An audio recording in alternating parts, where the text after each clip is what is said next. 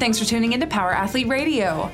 There's a secret sauce in the Camp Gladiator experience that we try and uncover with this week's guests, Mason Murphy and Cody Hill. Is it the sets and reps? Could it be the convenience of location? The intangible element is something that's hard to articulate but evident when it is present.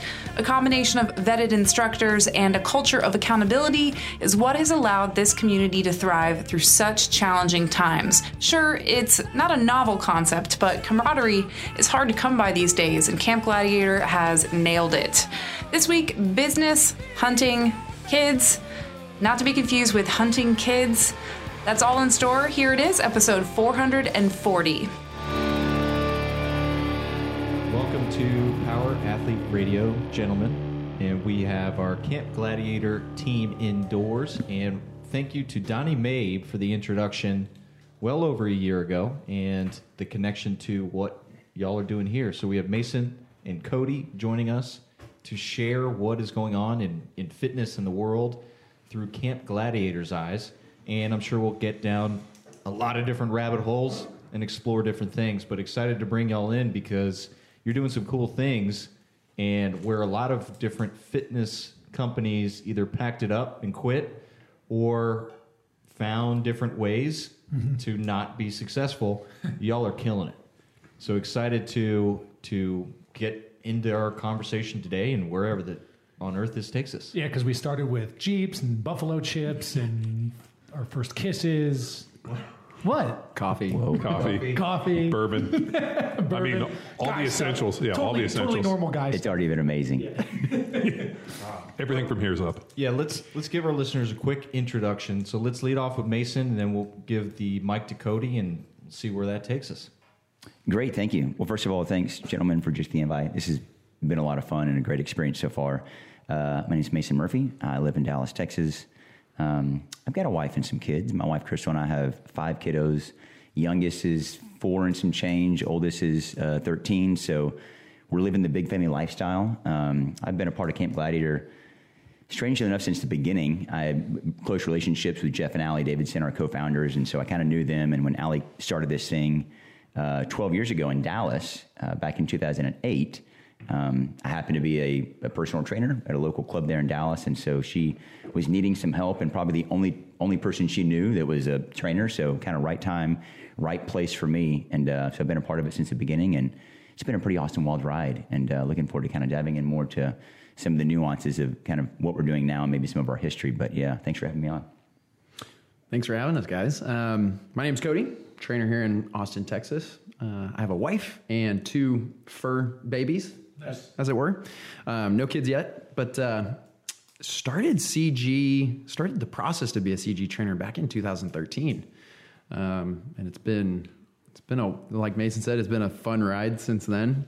Um, and uh, I'm excited to chat about whatever we're going to end up chatting about today. So Well, guys, dig in a little bit too, because is it possible that listeners may not know what Camp Gladiator is? Very possible. Okay, it's it's- international Yeah, because we're we're worldwide, no big deal.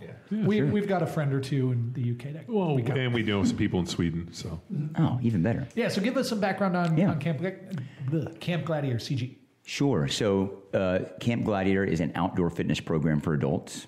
We are outdoors, so we, we try to form really strong relationships with the local communities. So, our locations, if you will, it's not a brick and mortar shop, it's not a place to open the door, it's outside. We partner with local churches, local schools, parks and recreation, sometimes commercial real estate, and say, hey, here's what we do. We bring people out, we do um, you know, it, it's, it's boot camp. Uh, so we're working out outside, a lot of body weight stuff. Our campers, as we call them, our clients bring their own set of dumbbells and a mat. We bring other equipment out uh, if we want to. We don't have to, but most trainers kind of acquire some equipment to kind of diversify and bring some some creativity to the workouts. And we're just looking for a a, a nice, clean parking lot that's well lit, that's safe, that's maybe a fixture in the community that everybody knows it by name. Everybody knows the name of their high school and where it is. Everybody knows the name of their you know their local park, and it it, it allows the the idea of extreme convenience. We learned really early on, a long time ago, as we kind of surveyed our, our campers. Hey, what do you what are you liking about this? What do you value most? And there was this question that uh, the answer was always very sticky, and it was like, of these ten things, what do you value most?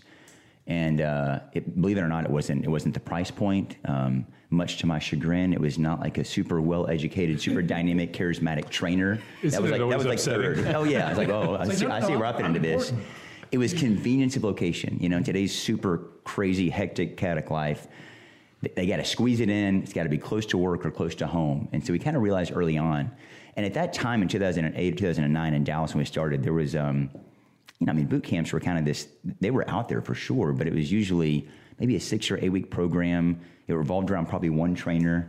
Um, the, the price point was, was pretty high, probably in the 150 plus range for maybe only three workouts a week. You know, maybe had uh, some early morning options, some evening options.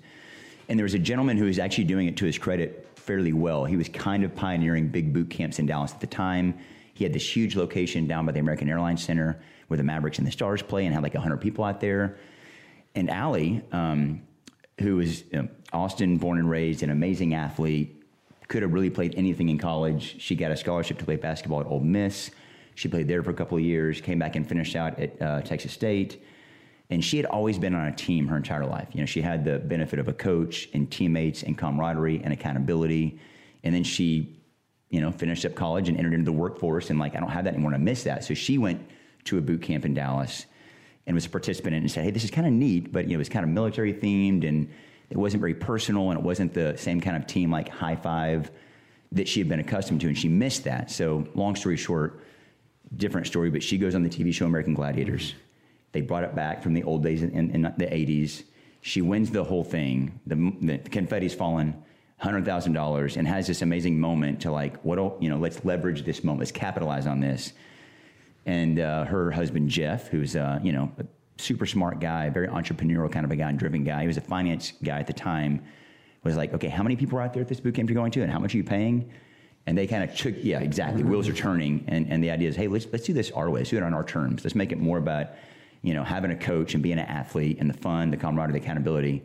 And thus, Camp Gladiator was born in Dallas in 2008, and it's just grown and grown from like Allie the trainer to 40 people at a park that she's just pulling from her network um, to now we're you know just shy of a thousand trainers. We're in lots and lots of states.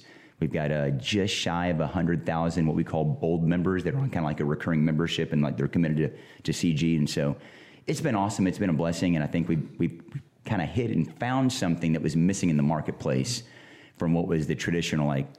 I want to work out. I want to live this some idea of this healthy lifestyle. What do I do? I can lace up my shoes and go run around the block. I can try to do it on my own. I can go to the gym, and that just wasn't working for a lot of folks. So they were dissatisfied with it. And I think we kind of occupied this this local community feel. Have a trainer at an affordable price point that's convenient for me, with great community and culture.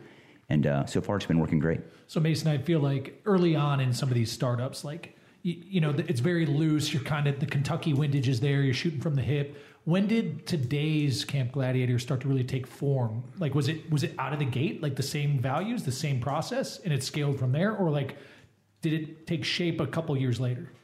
That's a great question. And we talk about that because we, we talk about like, okay, we're 12 years. I mean, it, it- still today, we're, even though we're doing some really exciting things, we, we still kind of talk about how we're, okay, maybe we're not in our infancy, but we're, you know, maybe we're like a clumsy seven or eight or nine year old in terms of like our maturity as a business and where we want to go. We've still got a lot to figure out, but we have evolved and progressed and, and learned from our mistakes. Mm-hmm. But as far as like the core product, from a, from a, the camper, the, the customer perspective, it hasn't changed that much. So much of it revolved around, and I know culture is kind of that word that you like to throw around now in, in business today, and but I mean, so much of that is just from Allie, like you know her personality and who she is. And we talk about sometimes and laugh about like what we were doing in the first couple of years and like oh, laughing slash cringing, Right. like Oh, r- oh. ridiculous. Yeah, that sounded like a great idea. Not Yeah. really. Yeah, right. But but it only worked because Allie was doing it, right? And and, and you were bought into her. And it was so Right, fun, but we realized over time we've had to kind of you know mature in some ways and figure out what is, what is our the core of our product, what does it mean, what does it stand for, and this whole idea of like our four week cycle where every week kind of has a theme within our five week program that didn't come around until probably three or four years later. Um, matter of fact, one of our early trainers who here here at Austin, um, Jeff Ogden, probably at some point in time you played against him, John, but that was kind of his brainchild. He's like, man. This is cool and I love it, but there's so much randomness going on into how structure we- it. structure exactly right and so he gets credit for kind of like the idea of that and that's that's formed over the years so change your credit the it was always there but it is absolutely improved in, in a lot of ways. Mm-hmm. So Cody, you came on, I guess, right during like out of that tumbling toddler phase, and you know a little more coordinated. So tell us about what you were doing before and what your experience was to draw you into the CG lifestyle. Yeah, it was it, it was a little serendipitous. Um, before I came across CG, I, I had a friend who was running a boot camp in College Station. I graduated from Texas A&M, and she basically said, "Hey, gig 'em." She said, "Hey, I can't run this boot camp. Will you do it?" Um, and at the time, I was I had just been certified through NASM. I was like, "Sure, let's let's go for it." Um, and I did my variation of outdoor group fitness, and then ended up meeting um, a trainer here in Austin through a friend. Went to his workout and realized, oh my gosh, what I've been doing is terrible, so bad. That will happen. Yeah, But and you- yeah, you- and it still does happen every now and then. It's almost like every couple of years you're going to probably have to go back and apologize to your clients Yeah. and your people and being like, ah, I'm really sorry about what we did. Like I thought I knew what I was doing. So true. yeah. So true. And it'd be weird if that wasn't the case. You know, if I'm doing the same thing 10 years, you know, that, Yeah. that would be strange. Um, so came across CG and I was like, wow, there's, there's a better way to be doing group fitness or outdoor boot camps, whatever you want to call it. Um, and so I was hooked immediately because I wanted to learn and I wanted to serve people a little bit better. Um, and so then it just snowballed. Um, but I think I, I can't add a whole lot to what Mason said. I think um, the core values have really stayed in place and we've stayed true to that. Um, but the actual delivery of it, um, the structure of it, I think those things have certainly evolved and, and drastically improved just over the seven years that I've been with CG. Well, I mean, it sounds like you guys have really hit the mark. I mean, with 100,000 people, you know, members and 1,000 trainers, I mean, you guys are really providing an experience for people that far exceeds, you know, the average expectation. I mean, uh, to be able to not only have that volume of kind of like, um, I mean, I guess you guys are more within the corporate structure the management, but those people that are your agents on the on the ground, you know, the trainers, and their ability to go out and influence.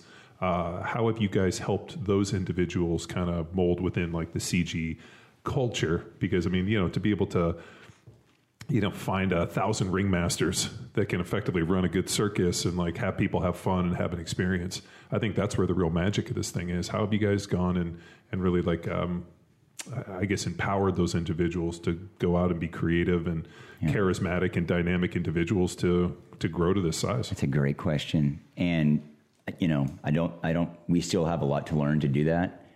You know, at the end of like any uh, any business, it comes down to the people, right? It's like it's we're a people business. We're trying to take this this great idea and this great product that really came from you know Allie's brain a long time ago and has kind of been morphed and and i'm more impressed that she won american gladiators oh, and it was amazing. Was that against Weiderstrom? uh, I was thinking And- that's got to be Carano. That's got to be Gina Carano and we. Oh, she was for sure on Who's it. Gina Carano? And, Mandalorian? uh, Dreamweaver. First kiss. That's McQuilkin. uh, and uh, Mike O'Hearn was probably in there. Oh, Yeah. yeah. Yeah, yeah. So Mike O'Hearn would have been one of those guys. You, you Uh, can watch. Uh, there's some station that shows those. You know, Yeah, it's gotta- and, and, and, and sure it, it's ke- he keeps popping up, and you can see it. It was it was an amazing feat of athleticism. Allie definitely used what she was great at, which is you know the speed, the agility. She was strong, but you know, let's be honest, Gina Carano, like you know, she's got 100 pounds on her.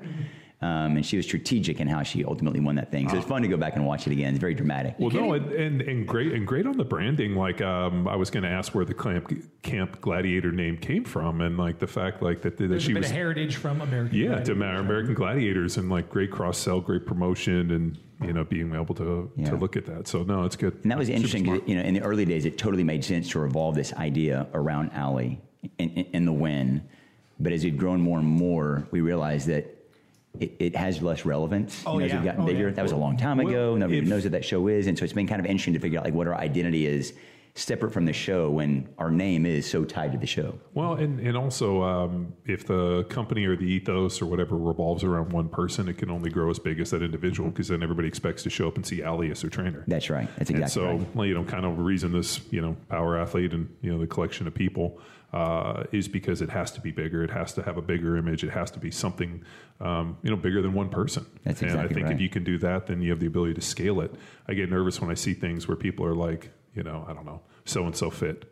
Mm-hmm. And you're like, ah, okay. How do you how do you push that to somebody else? How do you make a bigger brand? So that was just kind of an And we observation. encounter that a lot, John. Uh, So, kind of back to your original question, like how, how are we empowering the people? You know, we're one of the ways is we just we cast a wide net. Um, we're, we're not limiting ourselves in terms of who we're like our idea of who we, who's going to make this great CG trainer. Um, we absolutely pull from the, from the from the industry, the fitness industry, but we've also had a lot of our, our campers. You know, So that was what I was gonna It's ask that you. Mm-hmm. culture that it, it, people love it, and it just fills this void, and they get so drawn into it that they're like, "I'm not happy when I'm. I want to do what you do. Tell me more." So can I dig into that Yeah. a little bit? Because I think you know this is like it's a very entrepreneurial endeavor from my out like from my perspective. So you, and this happens within the CrossFit paradigm, and a lot of the coaches that we interface with are like entered the the the through the doorway of into entrepreneurialism through being a client at a gym. Sure.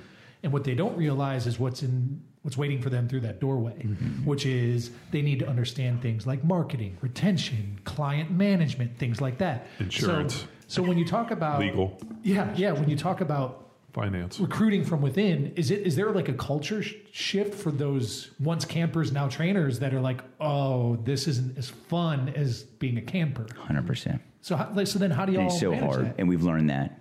And um, well, you know, I'll I'll just say like we to kind of tie all these answers together. You know, we have we really we grow the business through leadership, right? That's not like a really cliche thing to say, but it's so true for us because every one of our trainers is uh, you know now we're we're a franchise model, so we have these franchisees um, that have to like there's a, a lot of support and there's a lot of structure from our headquarters team that's you know just down the road from here that's 80 plus strong full-time salaried employees who are helping camp Letter to grow and helping ultimately to serve the trainer to be successful who are literally having the relationships with the ultimate client the camper in the field right? Wherever the community might be you know denver nashville orlando san antonio um, that's who we're trying to reach. And we reach that through a lot of different people. And so you know at the end of the day we we have to try to cast this wide net to bring people who have really have a passion for this.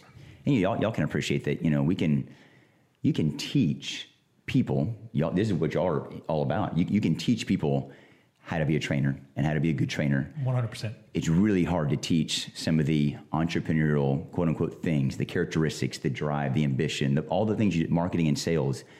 And we get a lot of folks who are so drawn to what they know of the experience, which is natural and that's great. We support that but I still haven't quite figured out how to really pull somebody aside over a cup of coffee and pancakes and say, okay, this is what it really is. And we'd love to invite you into it, but we got to make sure it's a good fit. Is this what you want? It's way more time than you think. Yeah. I mean, you know, these are business owners who are working with, uh, you know, field leaders locally, kind of directors, and helping them to be successful and help communicate that information. And there's there's like three layers of that before you get to our our headquarters team and our co-CEOs. And so, we're at the end of the day, it's going to sound weird, but you know, we're we're only as, as we're only as strong a company and as successful, and we're only going to be able to scale if we can really learn how to develop leaders, mm-hmm. because everything scales through leadership. Right, right. And that starts with the top and comes on down to our regional presidents and our region directors and our area directors, who eventually are assembling a team of trainers who are actually touching the customer. Mm-hmm. And I think just to the March April timeframe of this year, where there was such a healthy, thriving industry within adult fitness and the micro gym and micro camp climate, and then all of a sudden you remove the ability to socialize and be, you know, in closer proximity, and things are shut down, and now like those weaknesses or limiting factors within within a business owners or uh, like a pseudo entrepreneur, solopreneur, like those are really going to cr- like crumble what the foundation of what you're doing. And I'm curious.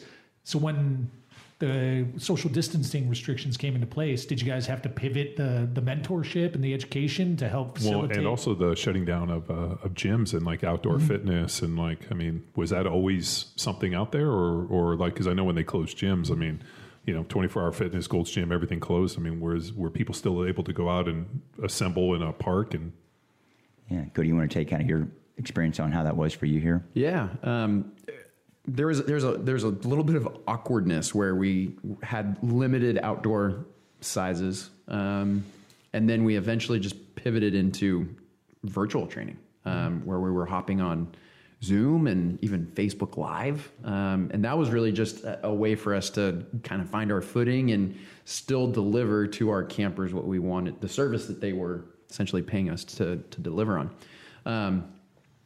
So uh, does that kind of answer the question? There, there's yeah, there's I think there was maybe like ten days, two weeks where it was just it was touch and go. Some people were only virtual due to location restrictions from the property managers or the schools, whatever it might be.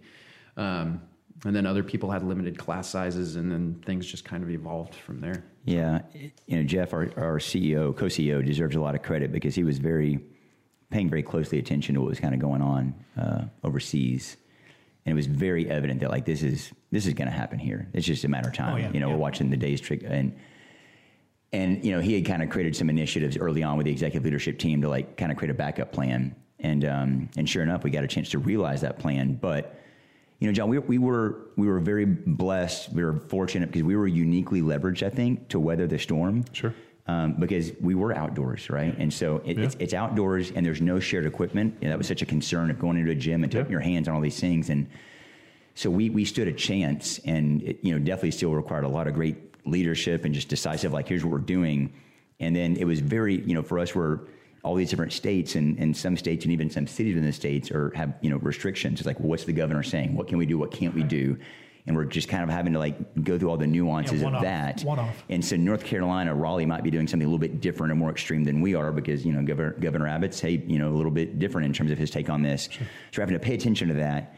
But at, at, at the end of the day, like when it really reached its peak, we, we just could not meet anymore. You know, at some point it became like, I think you can only have like 10 people social distance. And that got so far away from like what, what we, what we're doing. Cause you know, we have much bigger groups, 50, 60, 70 people sometimes, sometimes a lot less, but at that point we just realized, you know, and, and plus the public imaging of it, like, Yeah. can, Yeah. can we, but should we? Right. And so we had to shut it down. And that's when it got really weird for a while. And we're doing Facebook Live. I'm a guy, by the way, like, you know, social media marketing has been a big part of CG's growth for many years now. I'm not that guy. I, I had never been Facebook Live at all. I don't want that kind of you know spotlight on me. But we all had to do it, and it was terrible. And, and then we realized quickly after probably two or three weeks of that that okay, this is not going away quickly. And that's when we kind of pivoted and, and had the Zoom relationships and some key leaders inside who had that like awareness and kind of brought that idea. And I will just say really quickly, what's interesting about the timing of this is that we had already kind of had our eye on, you know, three, four, five, ten years down the road. Yeah, I think I, re- I came across a stat the other day that like right now ish, you know, the digital fitness industry is a five or six billion dollar a year industry, Right, right. and the projections over the next five to ten years is thirty billion. Mm-hmm. And we were like already kind of dabbling in understanding what it's like and taking a lot of like classes to kind of get a feel for it and should we get into this space. And in our mind, that was going to be a 2023, 2022 maybe Nothing project. like 2020 to push you a square in the back and force you to I go mean, do we're something. talking literally like get there now, and it was so so well received. And I, you know, of course, our, our campers gave us so much grace because they were just happy they could keep doing anything. Yeah. Um, and it w- wasn't perfect, and it's still not perfect. We're still growing and trying to figure it out. But it, it was so well received and so positive that like we've got to keep doing this. And so I think somewhere in the summertime we made the official declaration that like. You know, COVID or not, we're going to keep doing this. This is a part of our new business model because ultimately we can reach so many more people through Oh, it. yeah. And so now we're scrambling to figure out wh- what does it mean for us? How do we take some of the outdoor elements that make Mm-hmm. it special? Do they transfer to virtual, or do we need to kind of own that these two products are the same in some ways, but also different in some ways too? I mean, I can remember.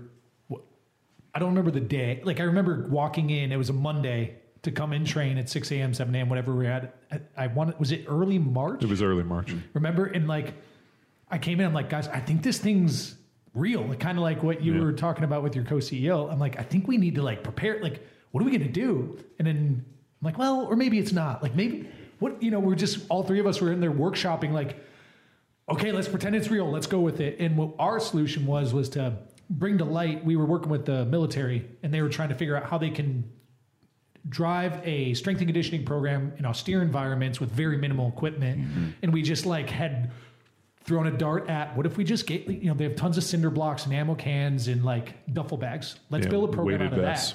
So we had conceptualized a template and a program out of that in 2017, 2018, and then it just kind of like Shelved. went on the shelf.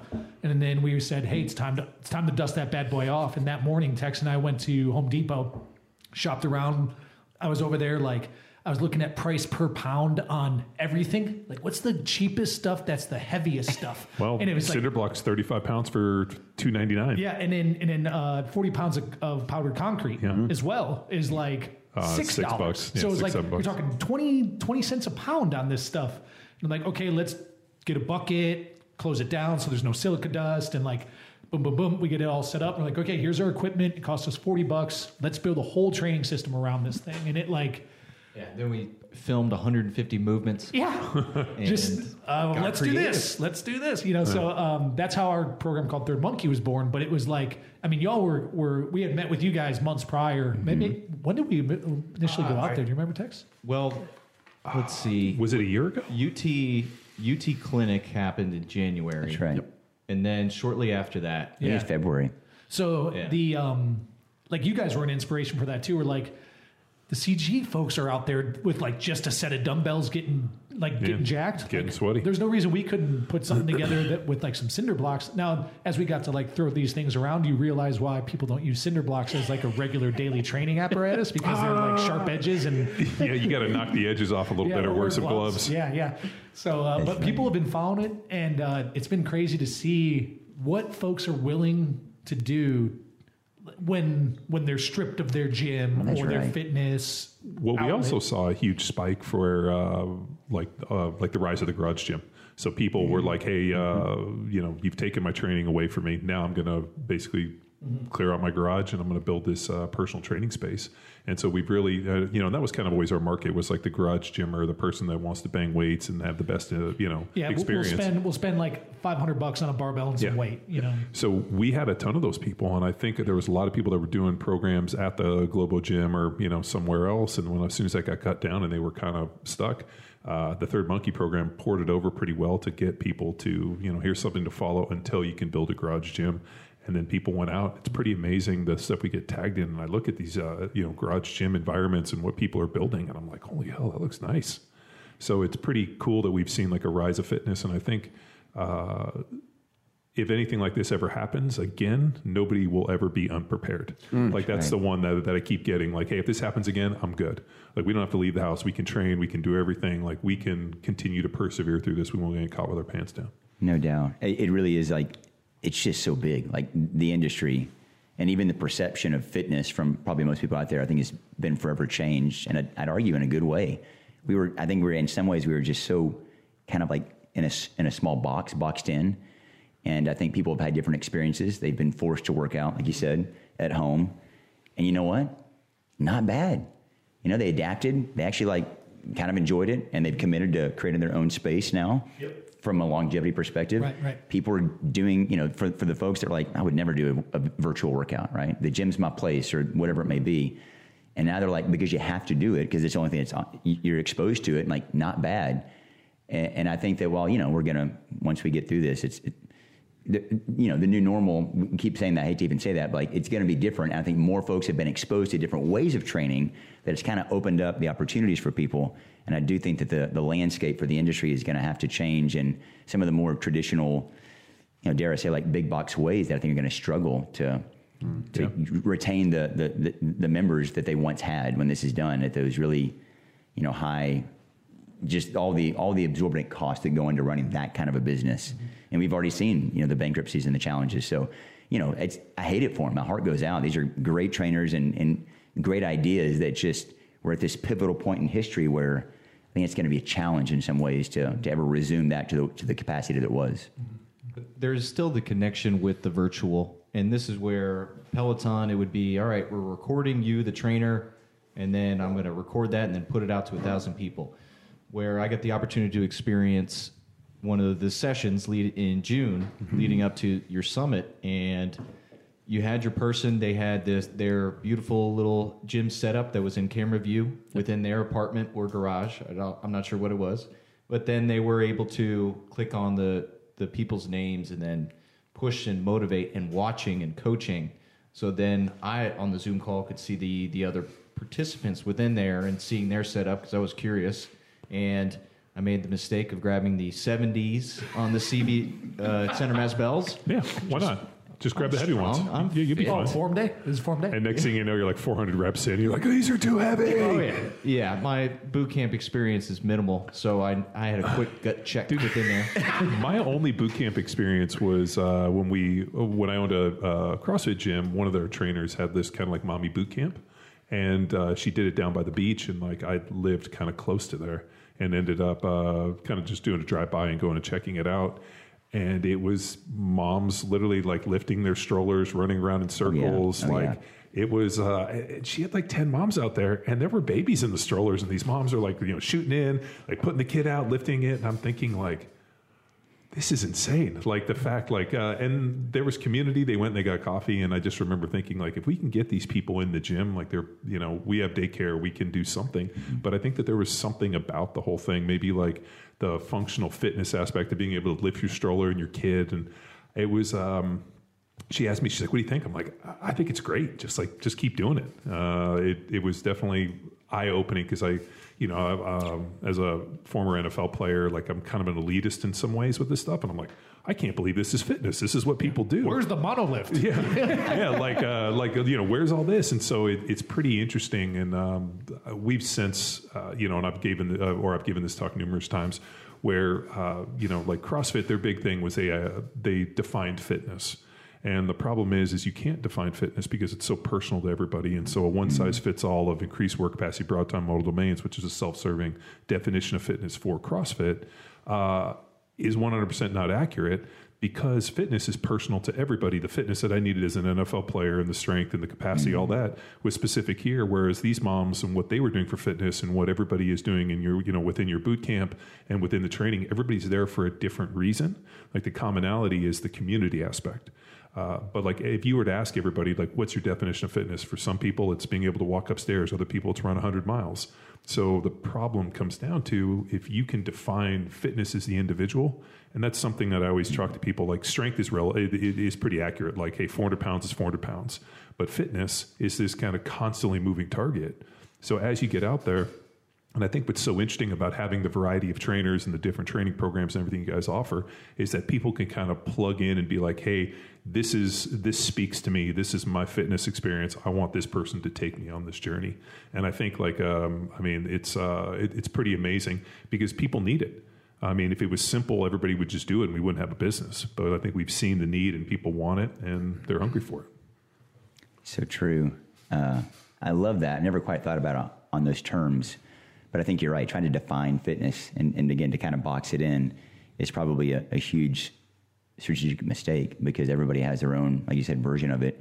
And, and I even noticed that, like you know, if, if- somebody signs up for Camp Gladiator, we're you know we're on it quickly to meet them, introduce ourselves, and ask just the simple, basic questions. You know, why? Of all the things you could do, why are you here? And the answers, uh, you know, are, are so many different options, uh, or just answers from what it means to them, why they're doing it. You know, rarely are people saying, I shouldn't say rarely because it does happen, but like as much as our, our program is kind of community based in a lot of ways, and that's kind of in some ways like our secret sauce through great workouts and great programming. You know, most people aren't coming and saying, "Well, I'm, I'm just trying to meet people and, and I'd love to be part of a community." That happens occasionally, but most folks are there to, you know, what, from a results perspective. We actually just learned recently, and I was really amazed by this answer. So remember, I said earlier that you know, convenience, convenience was really driving the the number one value for why they were doing it recently we had we had kind of learned through some camper polls and surveys that it was, it's about accountability. They want the accountability, and and what the fitness looks like could could could differ here and there. But like you just said, John, if everybody could do it, then they you know we wouldn't have a business. Um, but people need the push. They need the accountability. Uh, you know, as, as Jocko said, you know, motivation's flaky, takes Yeah. discipline, and now you got the trainers in your corner, and you're, and that's what's great is that through the community, it's not just up to the trainer. You have other people involved in that relationship. Say, hey, we miss you. Where you been? Yeah. you know. So Well, that's the um, I, I think what's so missed at like the Globo gyms because they're faceless. People don't talk. They put on headsets. I used to train up at the Gold's Gym up here uh, when when we were building this before we finished our spot, and uh, it was weird to me to walk in and see nobody speaking, everybody wearing headphones, like nobody interacting. Like one dude going to bench and he's like nervously looking around. And I was like, "You need a spot?" He was like, "I do." I'm like, "You can ask." And the guy's like, "Well, everybody's got headsets on." I'm like, "Well, I don't have a headset on." Like I like it's uh it was really interesting to like see the dynamic and it was so uh, like weirdly sterile. Like I think it's the only word I got for it where I was like, man, like it, it- like it's just this weird sterile environment and there was uh it just Like uh, you know, having not trained in that and then going and seeing it, I remembered and uh, you know why their model is so different. I mean, the model for most Globo gyms is sign up a whole bunch of people and hope that less than ten percent ever show right. up. And uh, like that's actually the opposite. When we owned the CrossFit, you know, gym, we wanted everybody to show up, but the you know you reach capacity about 120, 150 people unless you have a massive location. But um, that's an interesting piece. Like I wonder, and and what's so killer about what you guys can do is it's so easily to scale. Like I constantly am always thinking, like, how do you scale everything? How does this thing effectively scale? And looking for different ways to scale. But I mean, for you guys, it's like uh, as long as there's open land and there's people that are hungry and that understand the mission and can motivate and are you know somewhat charismatic and have the systems in place, it's kind of a limitless uh, you know operation. Yeah, and from a and, and the trainers, the key part of that too. Like, how do you scale? You know, from a trainer perspective, it's kind of interesting to me that you know you kind of refer to like the Globo gyms, and I'm like, you know, hey, hey, Luke, I'm going to give you 10 seconds. Name name as many like nationally known brand Globo gyms as you can. You can rattle off probably 10 to 15 easily. But if you change the question to how many like nationally known outdoor fitness programs can you name, you're probably kind of scratching your head. And, and the idea is that like you know, by no means did we didn't invent boot camp. There's thousands of great trainers out there in every city in America who understand that I can go out to a park locally and train some clients and train them effectively and great. But the idea is once that once once your people at whatever 20 bucks a session mm-hmm. taking straight cash or something gets to 20, 30, 35 people, you start to run into some some some business challenges that you're that most trainers out there are just not well suited to solve. Yeah. And that's why you just don't see a whole lot of, you know, so, you know, Camp Gladiator's thing is, hey, partner with us and let us, let us, let us be the solution for a lot of those challenges. Sure. Right? The, the legal stuff, the fact that I think 20% of credit cards decline every month because they, you know, having to chase all those things down where you take this passion for fitness and impact and people, and then suddenly you realize, man, if I'm going to take this thing any bigger, I've got to make a decision. I either have to stay small because it's comfortable and that's what my, or if I'm going to get bigger, I've got to get some help. I've got to get some support that either I don't, I don't have the know-how to do, or I don't have the, the money to outsource that. And that's where I think a lot of boot camp structures across the nation just stay small and stay stuck at their 10 to 20 people and do great things. But scaling that to your point, you know, we've only been able to do it because we have a lot of we have a lot of help, and that's the whole point. Like, take the support structure from the 80 plus employees who every day go to work to offload some of those things and be experts in those areas, so that you can be kind of boots on the ground in the trenches. You know, still marketing and selling in your local community um, and training, but you know, I just think it's interesting. We, we, at the end of the day, we're providing this support and resources and, and, expertise to help take that that passion for fitness in your community outdoors and allow trainers to grow and expand. To we've got a guy here in Austin who's you know 400 plus campers that are you know yeah. technically kind of he's serving not all at once, not at one camp, but it's allowed him to, to scale a business beyond anything he ever could have done on his own. So sticking with the trainers, um, I'm going to use the term technical in terms of like, I guess, like, you know, the physiology, sets, reps type stuff. So, what type of technical training or evolution does does a trainer typically um, are they subjected to as they become a, like, indoctrinated in Camp Gladiator? Like, are, is there a focus on that, or is it predominantly the like more the business side of things? So it's, it's definitely both. Um, and I can speak from personal experience. I remember starting with CG, um, they were very clear that like this is a business um, and that you have to wear a lot of hats. You have to be good at the marketing and the, the finances and, and all that kind of stuff. But we, you also have to be a trainer, right? Which, and I, and I can only speak for myself. I think a lot of people maybe get into fitness or being a trainer because they like fitness, right? Um, and so you have to be a certified trainer. Um, so that's that's one place that we start, um, and then as a part of the process of becoming uh, a trainer, you're attending workouts. Um, we have a what we call academy, um, where we're touching on the technical aspects of of what we're doing. Um, but within that, there's there's still a lot of autonomy, um, and when we look at broadly, we have let's say 100,000 campers, general fitness, right? General population fitness um, they want to be faster, they want to be stronger, they want to move better. There's a lot of different ways to accomplish that. Um, and so trainers do have a lot of autonomy with what they're doing throughout our, our four week cycle. Um, Mason, I want to carry on with that? Yeah, I mean, it just, it, it's what we, you know, you mentioned Summit earlier that you came to our Summit event, and it's our kind of mid year conference. We have our end of year conference called CG Next, literally happening next week, both virtual this year. Um, and, and, we have some other kind of programs throughout the year. Uh, Cody and I get a chance with some of our other kind of product team to basically teach and educate the new folks that are coming in. We call that Academy. Um, and I would come down from Dallas and we get on the stage for three hours and kind of take them through the, the foundation of our CG product or experience. But that, that's like three hours mixed in with two other two full days worth of just content that's more focused on the business side as well. So we're, trying to get this holistic approach, this 30,000 foot view of all the intricacies and the nuances around like what it takes to be successful in this business. And um, kind of answer your question, you know, the, the actual nuts and bolts of programming a workout is is just a small portion of that because it's just so much, and it doesn't stop there. That's just that's like the entry level. It continues on. You know, Summit is really largely focused, like eighty percent of what we're saying and the content provided in that two day workshop is around how to how to make our CG trainers the best trainers they can be. Mm-hmm. You know, smart programming, understanding uh, better how to create an experience that's going to have people feel welcome and, and want to come back and get results, train safely, train smart. Mm-hmm but also have just amazing experience where they just they want to talk about it because it was just so fun and different and unique. So we, we invested a lot of time into that, as well as um, I mean, really, there's there's what we call now a product department, which Cody and I are a part of, with some other great, super talented folks who are really passionate about this. That you know, it took us a long time. It, a lot of that was being kind of done over the years between you know Allie and, and myself and some others but we finally kind of grew up enough as a company to like actually have a department technically on paper that's focused wow. on that. Yeah. Isn't that amazing? Wow. Uh, it was just kind of be done, done, on the side of our desk for so long. And so we're proud of that. And we get a chance to like really lean into, okay, it's simple. How do we make these trainers amazing at what they're doing?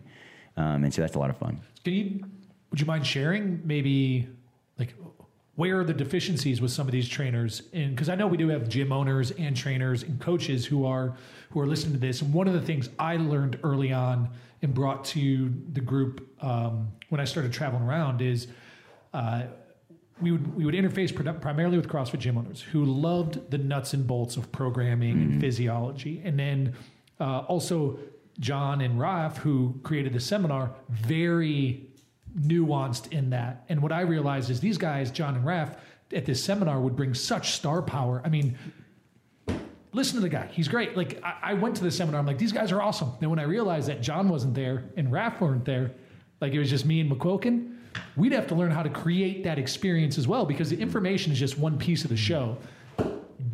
People are are drawn to that experience, and that's why they'll stay or return or they become loyal to the brand. So. How are you teaching these folks who may be passionate about just like the fitness side of it like what do they need to do to create that experience to get people to come back feel welcome to feel to become indoctrinated to their their particular camp that's a great question um, so we have a process right not, not everybody that says hey i want to be a trainer can just be a cg trainer there's a process. You mean I just can't buy like buy a ten dollar yeah, stamp yeah. online, and next thing I know, I get to have this cool thing on my hat? Exactly. I remember. you know? I remember my first job was I was a Bennigan's host, and I'm like, okay, I, I Ooh, fill out an application. How yeah, much? How much bling did you have? well, Flair, John. Flair, oh, Flair, Flair, Flair. I'm yeah, sorry. Twenty-seven pieces. Of sorry. You know who else said Flair? Nazis.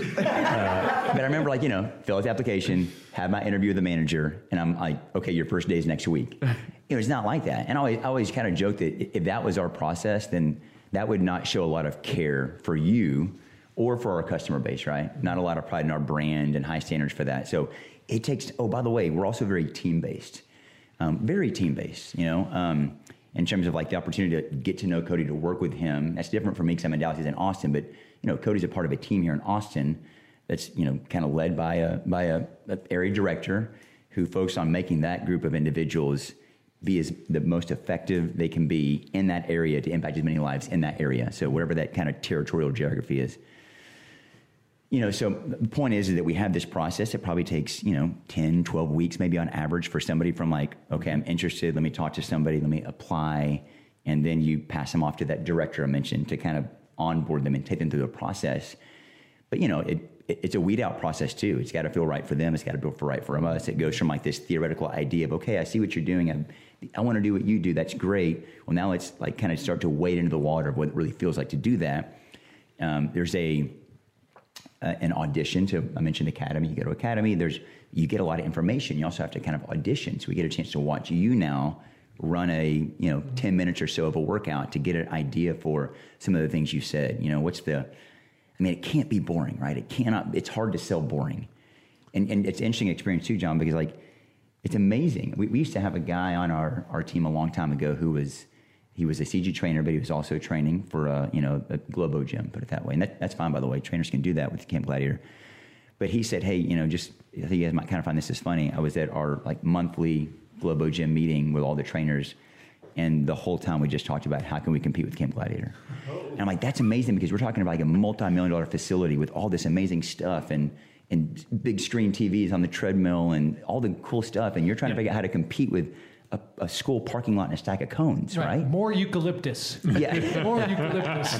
Yeah. And I just thought that was amazing to me. Eucalyptus oils in the towel is the secret to having a good gym. And it really talks about what you say. Like it really is creating this experience. So you know that whole process, like together and spending time to make sure, like beyond just the initial interview, hey, this is feeling right, and there, there's you know there's um we're kind of aligned on these things, and this feels good, and we're and we're a big team, right? So you want to kind of protect the team.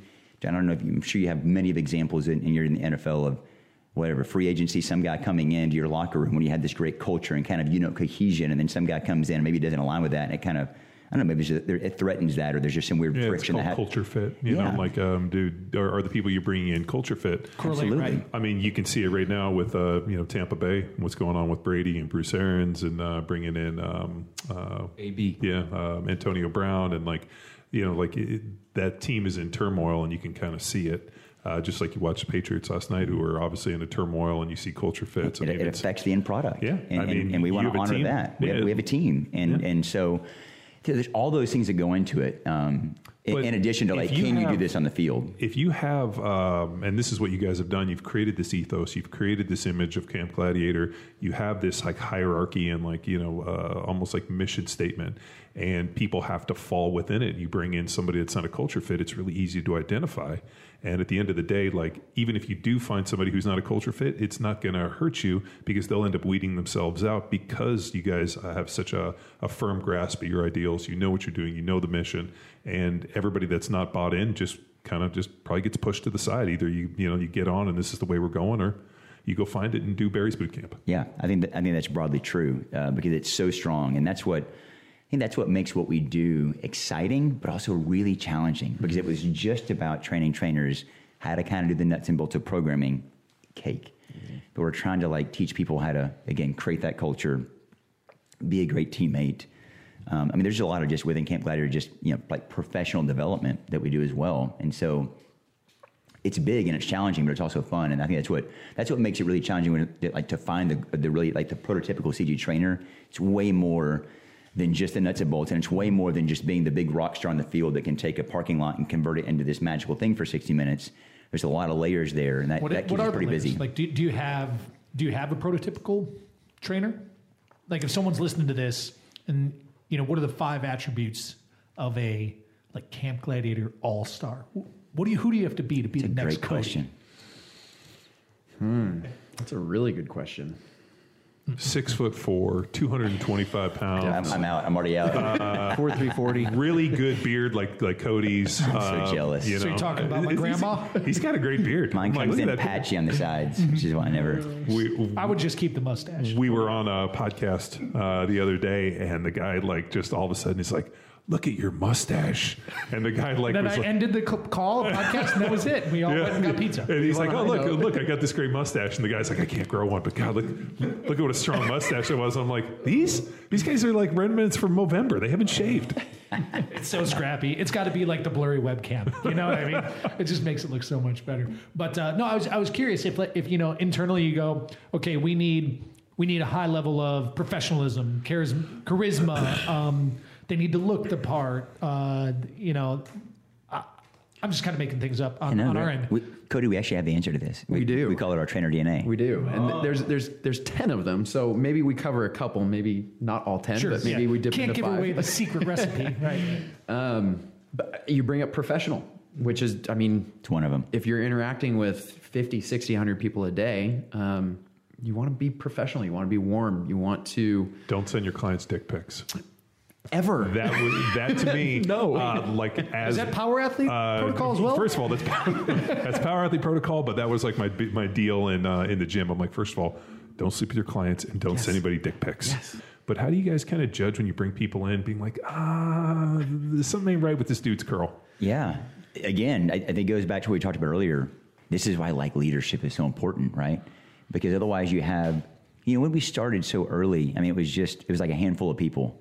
And we were so close to the kind of the source of this idea, Jeff and Allie, and they were so involved. But as you grow and grow and scale and scale, that's not sustainable. You know, there's a thing called span of control. Not everybody can report directly to Jeff and Allie, right? Like, which is the source in this case.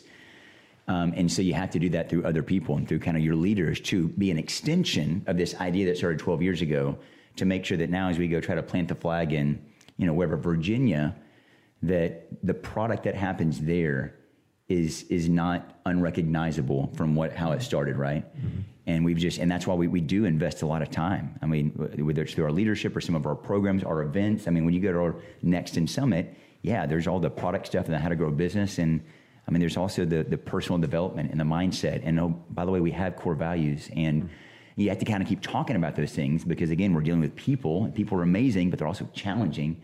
And you can get into some of those really, you know, those situations you described to where suddenly, like, so much is at jeopardy. So much your brand can be just tarnished mm-hmm. because of the reckless actions of one person. And so there's like, there's this, it's weird. There's a certain sense of trust of like, even going through our processes, which we spend, and that's why we don't rush anything. That's why we're not going to have an interview and say, great, here's a shirt you start next week. Hope it goes well. I'll check in in six weeks. It's very relational. It's very close. That's why it's all around the team and the leader. And there's a lot of communication. And it's not like micromanaging. It's just, we care about these things that really matter. And that if we don't get them right, they're going to ultimately become obstacles and challenges to the growth that we want to experience to impact a lot of people through this program because trainers are doing things they shouldn't do. And then suddenly in some small town in East Texas, I love my East Texas. That's an example. Could be anywhere.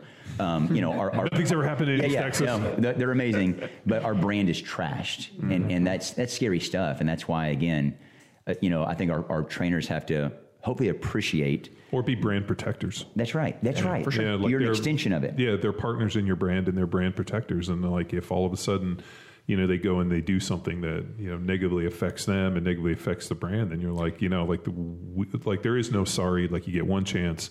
And uh, you know, but also being able to have enough screening process, like it feels like you guys have a pretty thorough screening process and like a big understanding of culture. That when people get into it, they probably realize like, oh, this isn't for me.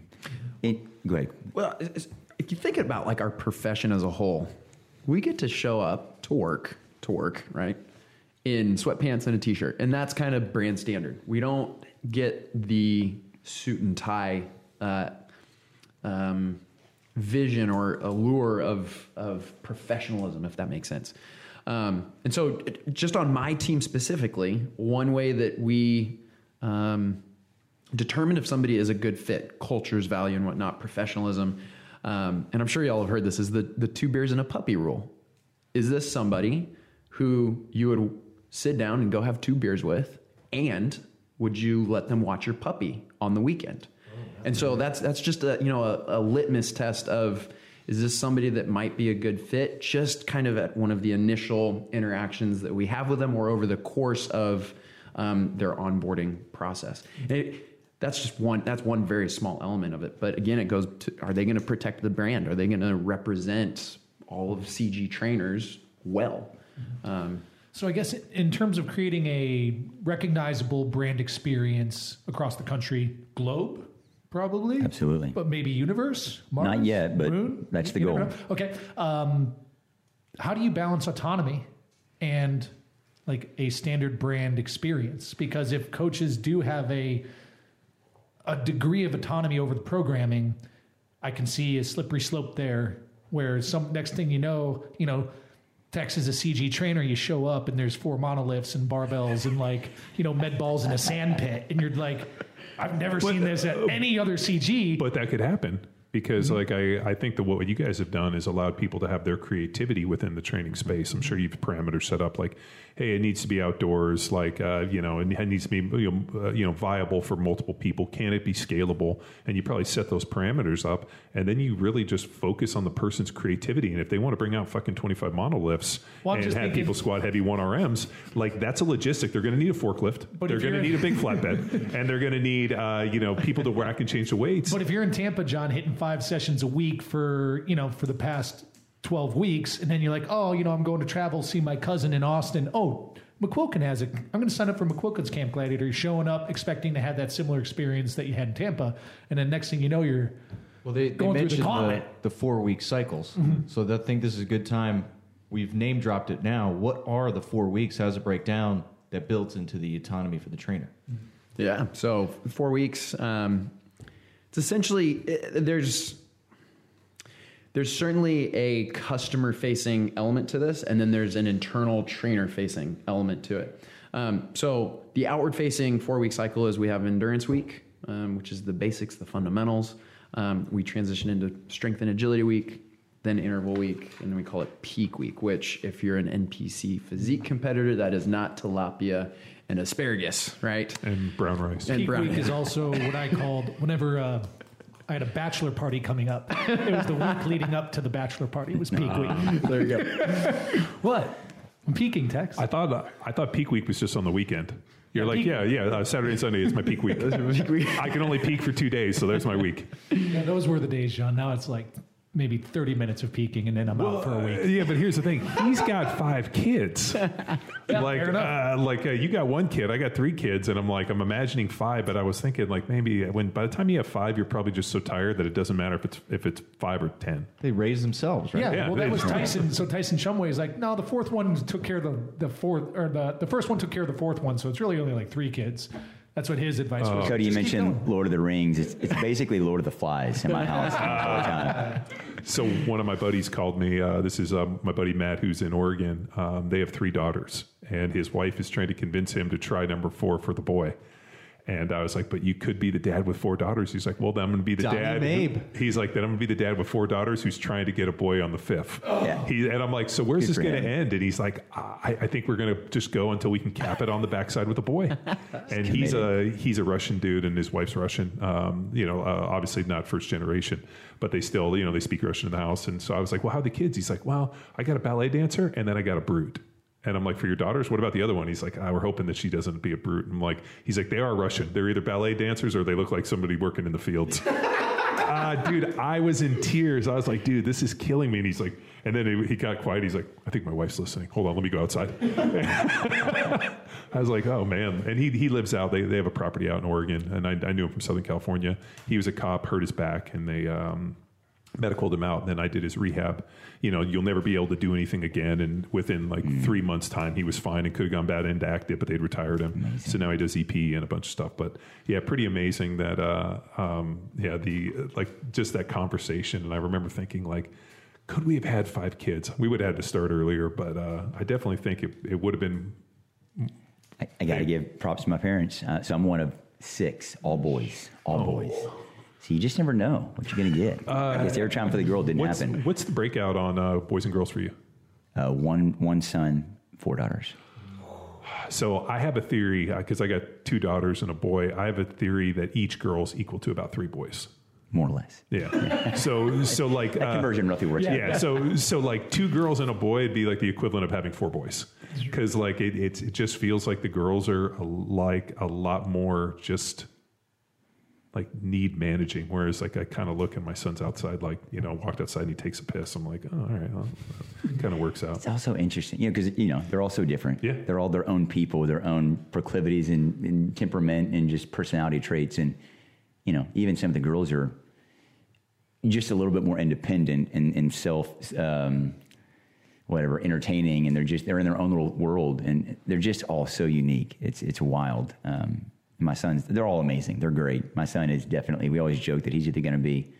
You know, the most amazing husband or never get married, one of the two, because he's just got, he's just surrounded by girls. You know, it's just it's he and dad, and otherwise we're we're the minority in that household. is he a um, is he a big cuddly kid Um, Yeah, he is. So- I'd say more so than probably not. So what, what's crazy is uh, my daughters like are like not nearly as cuddly as like my son will like come over and just randomly hug you. Yeah. Whereas like it's so weird. Like uh, you know, I would think that would be more for the girls.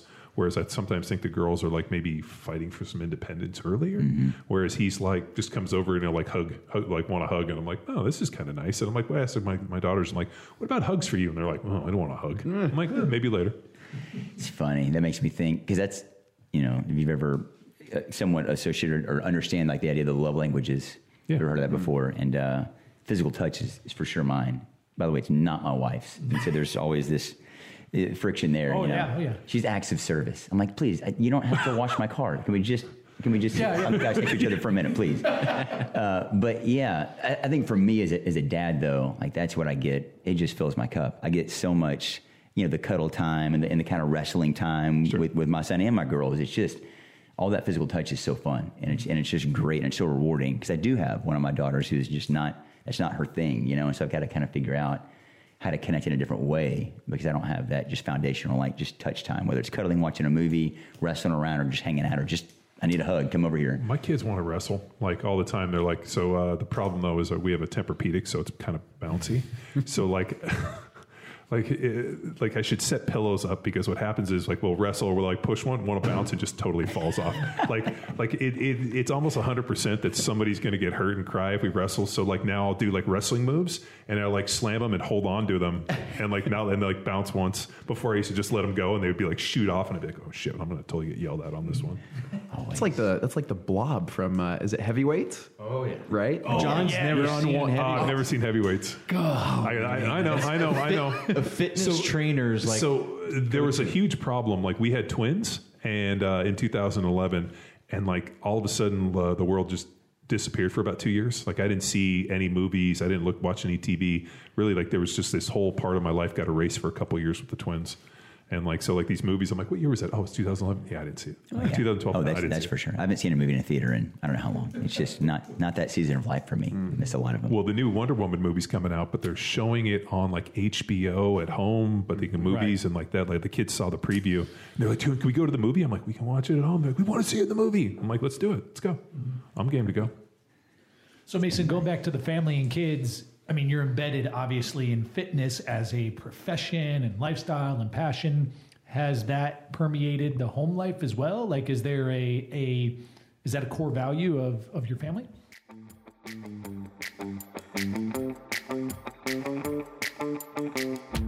Power Athlete Nation, what's happening? This is Luke. Before we get going any further, I want to announce to you that we are offering the chance of a lifetime. We have the gift that just keeps on giving and and that's right.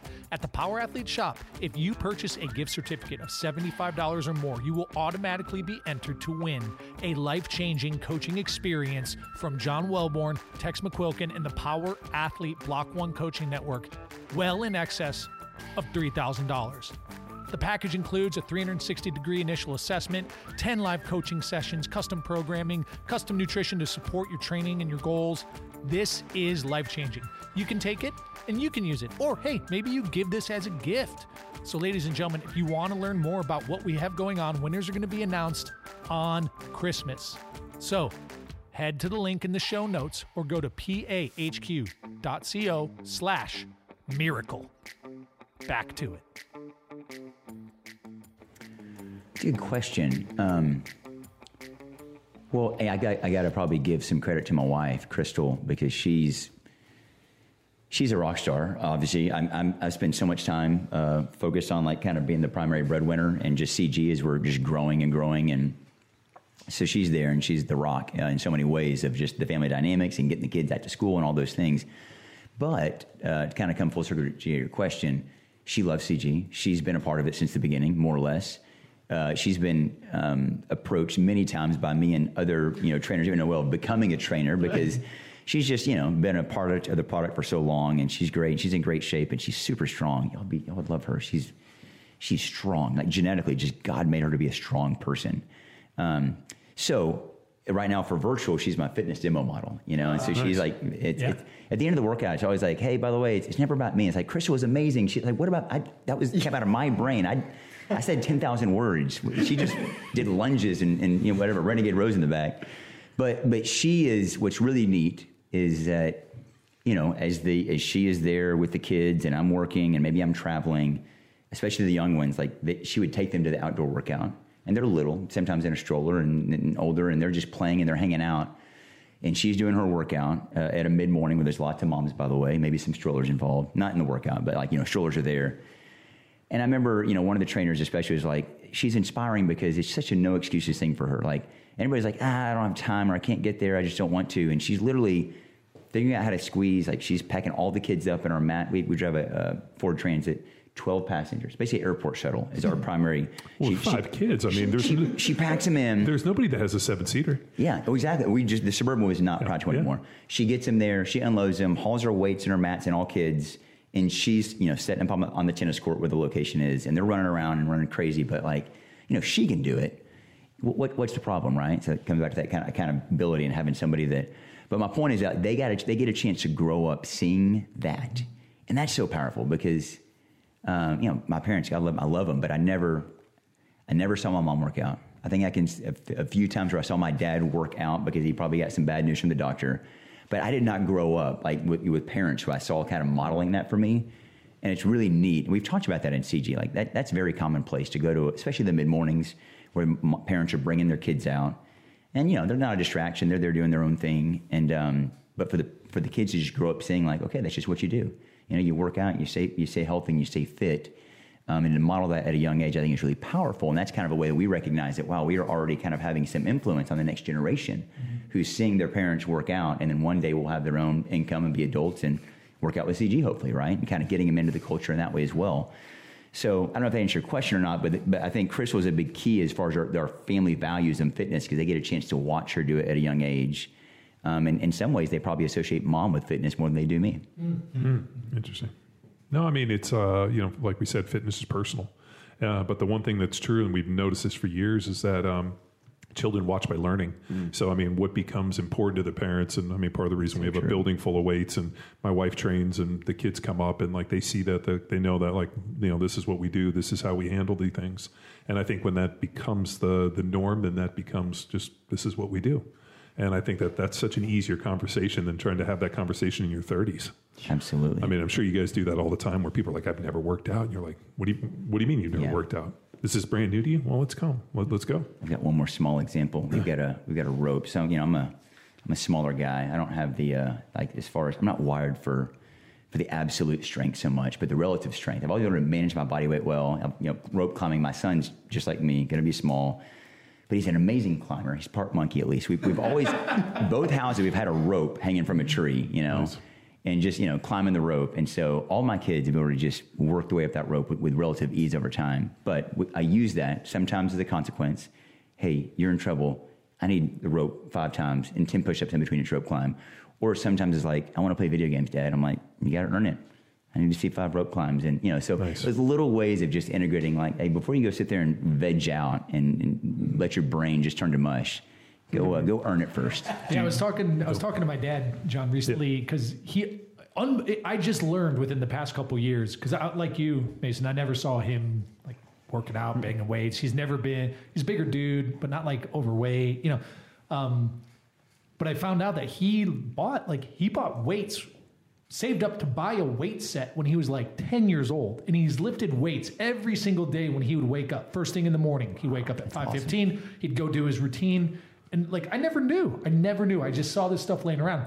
Um, and uh, where i'm going with this come on bring it back. Oh he's uh, you know when we were talking recently on a trip i went with him he's like i always it's rough for me for, to like think of this as a hobby because when i was a kid all through high school exercise was a consequence. Like he was mm-hmm. punishment. Mm-hmm. He's like, and I never behaved myself. So like he's like, it's hard for me to think that I'm gonna go suffer under a barbell or on a treadmill as like a and enjoy it. He's like, no, man, that's like me going to prison and eating bologna sandwiches. He's like, I, that you know. So he only took it to that like minimal threshold. He never hit that boiling point. You know what yeah. I mean? So uh, I, I'm curious, like I guess is could that potentially have a long term negative consequence? No, it's a great question. I kind of thought about that before I said that. I, I think we do it in doses. I do remember one time my kids were just bickering and just, I kind of hit my boiling point. And it's one of those moments where, as a, as a dad, you're like, you, you say something and you're like, I don't know where I'm going with this. And I'm like, and it was late. They're already in pajamas. I'm like, get dressed. I'll meet you outside in five minutes. And they're like, just look of like, what's happening? What's happening? And I just remember I went to my garage and I loaded up, like, I had a sled and I had like kind of a TRX system. And, it, and we drove to the local elementary school. It's dark. And I'm like, you're going to work together and you're going to push that all the way down there. It's like 120 yards and you're going to pull it back. I mean, it was a tire, I think. I think I had a tire with an eye bolt and the TRX and I put some dumbbells inside. And, uh, you know, it was, it immediately went from like bickering to like, we got to we got to do this together. So Oh, it's kind well, of teamwork. At least they didn't start bickering at each other for like, you're not helping. Yeah, this is your fault. yeah. But but to answer your question, yeah, I mean, I, I don't abuse it for sure, and it's in doses. And I think because they are exposed to to mom and, and what I'm Yeah. doing, they see the fruitful benefits Yeah, of it. if there's a family component to it, you can create it to be like a positive family bonding experience, as well as, all right, hey, that rope, you got five more coming. I can do this all day. Six, Right? Yeah, yeah. seven's coming. Never use it as a threat for sure. Dude, uh, we had a deal where my kids were acting like I'll call them little assholes, and uh, my wife bas- was like, "That's it." And same deal outside, and we have that steep driveway, so made him actually run up and down the driveway ten times. So I, I have a video uh, of my daughters and my son out there buck naked, um, and I don't know why he's naked, but literally watching them run up and down. I don't find it that It's neither here nor there. Uh, well, what's funny is like for probably about a year there, my son was like clothing optional. Like around like two, three yeah. years old, like Yeah. I'd come out and I'd be like, Same here. "Where did your clothes go?" And he'd be he- like, pee pee man. yeah, well, Pee Pee Man. Yeah, that was his whole deal. He'd be like, ah, Pee Pee. And then he just became Pee Pee Man. Uh, but it's, it's, I, I have a video of the girls running and him like running like barefoot, naked, up and down like 10 times, laughing, thinking it's the greatest. And I was like, these kids went from being little assholes to laughing and having the best time running or, you know, running around outside. Yeah, So- get the wiggles out, man. Yeah, Well, that's right. moving. A lot of you just, you just, and, and, I, and I think I'm aware enough of like, okay, I know how I used to be. Get you to that point as a 10 year old boy, and you just so much energy, your body can't contain it. You got to like direct that energy as a parent. And like, that's where like, okay, bear crawls for a football field, down and back three times. You'll be fine. Just get it out. And the behavior suddenly is, they're just little angels. They just can't contain the energy. Dude, the guy who uh, um, we I have, I have a guy that comes and makes sure like we have this overly elaborate uh, sprinkler system, and like there's like a well, and like it, it's way too much for me. So I have a dude that comes out once a month and like basically makes sure that I haven't messed anything up. So the guy was here and he was looking around. He's like, "Hey, would you mind if I brought my son out here?" And I was like, "Yeah." Like, how old is he? He's like six years old. I just kind of want him to run around. And I was like, I was like, well, what do you mean? Like he doesn't run around home? He's like, not as much as he needs to. Like, what if I just let him, like while I'm walking, just let him run back and forth in the pasture? I was like, I love it. Bring him. Like, let him run. Like, dude, I'm like, we got weird Yeah, stuff down here. up You'll you. find bones. See that hair over there? We'll strap it to him Yeah. and make him drag it. Oh, you know? I, I was like, dude, there's a creek down there. Like, my kids go and like find the most obscure, craziest things. I'm like, bring him. Like, let him run around. Have do whatever you want. If you want to come out here Perfect. and kill him, you can kill him. Perfect. Give them some space. Let them run wild. It's not that much trouble they can get into, right? Maybe they get poison ivy. Ain't no big deal. It heals. Uh, Two weeks. There's a lot of weird wildlife around here. Oh, yeah. um, so like on my like I, I have camps set up all over uh, to track the wildlife, Mm. and um, I've been like tracking these three coyotes that are like basically like uh, running through the perimeter, and so like the pigs and whatever. And so what I do is like when the cams go off, I go out there with uh, either like thermal or night vision and just light them up in the dark.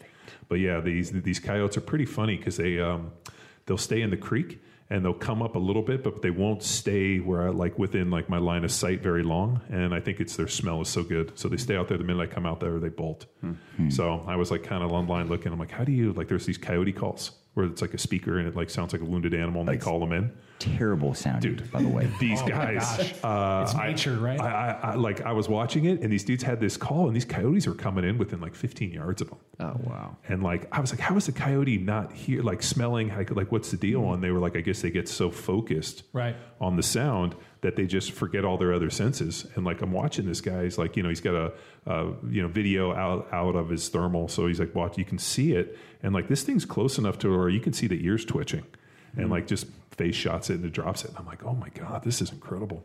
I love uh, like the like the hunting videos of like predators and pigs. Like here in Texas, makes me laugh.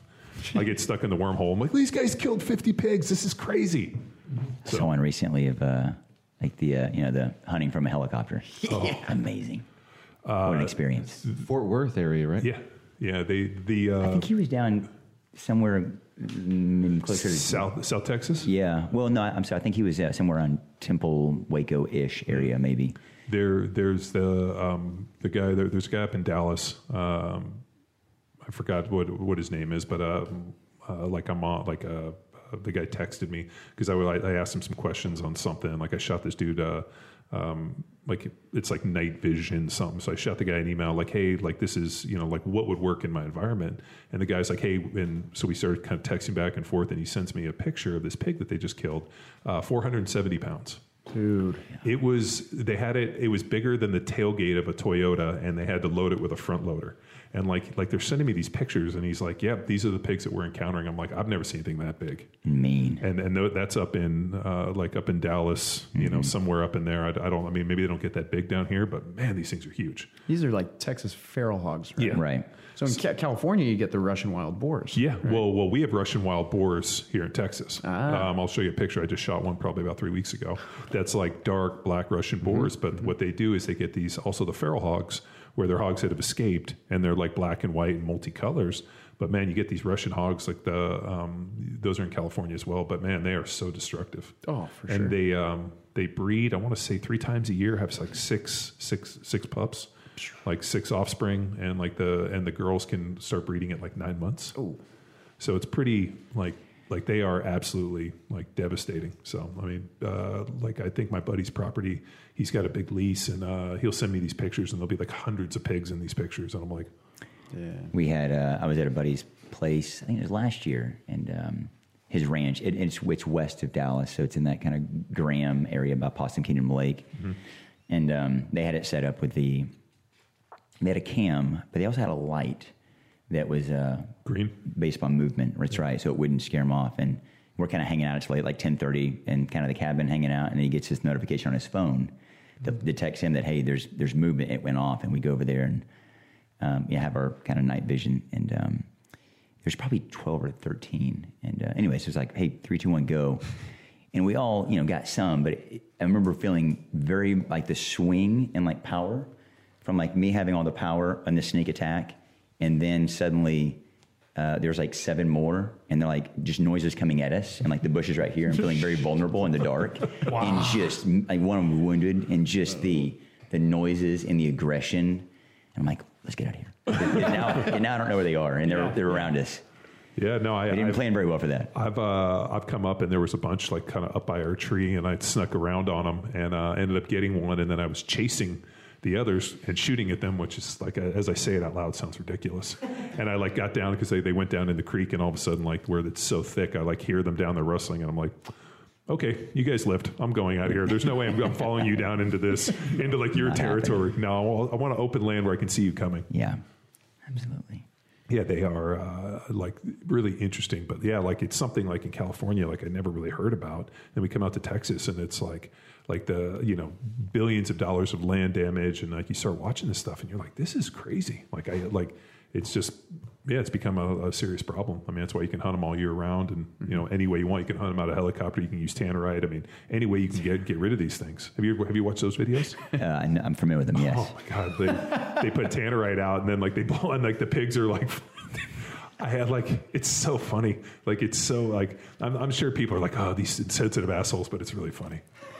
And those people might not have a grasp of how Yeah. prolific and Yeah. destructive the the population that's like exponentially growing can be to Yeah. the like residential areas out here. Um, I'm going to backpedal, pivot back into adult fitness. Um, so y'all have a, carved out a very interesting and like amazing niche in my opinion like so obvious because one of the biggest barriers right now for people who want to run adult fitness classes is like the infrastructure right? Like the brick and mortar. Um, so you, you guys are thriving there but what also is kind of popping up in adult fitness and i think is really pressing um, that industry into that multi-billion dollars uh, growth is like the peloton model right? This influencer at home pre- like um, high dollar equipment um, how y'all feeling that pressure? Is that intriguing? What else is on the horizon that you might be able to will be able to share? Like, Where do you see adult fitness for the general population going in the next five to 10 years with the onset of the popularity of some of this stuff? That's good. I, you know, maybe maybe it's wishful thinking for me, or just kind of overly optimistic. But I've always kind of held that. I think one one thing that has helped me within Camp Gladiator to just feel this certain sense of security is that in an industry that tends to be uh, full of like the next thing and kind of gimmicky sometimes, you know, whatever the infomercial selling this new, you know, magic pill there's something really kind of just you know foundational and kind of pure about okay all, this is you know push-ups and shuttle runs and out using your body to create resistance to get you stronger faster leaner better uh, is never it's always been relevant. It's always been a meaningful way um, and i don't think it's ever going to go out of style right it's just like that's just foundational stuff uh, and then the idea of doing that together, you know, communal, communally versus like in isolation. I just I think we're kind of you know create creatures by habit where we're geared towards communion with others. So I think like those two things to me like okay And, outdoor, I think, is an element to That's it. 100 percent right. And and so I think those three things to me, like this, will always be a relevant, meaningful way to uh, to you know impact people through fitness. And so I love that part of it. And then you bring in like the digital aspect of it.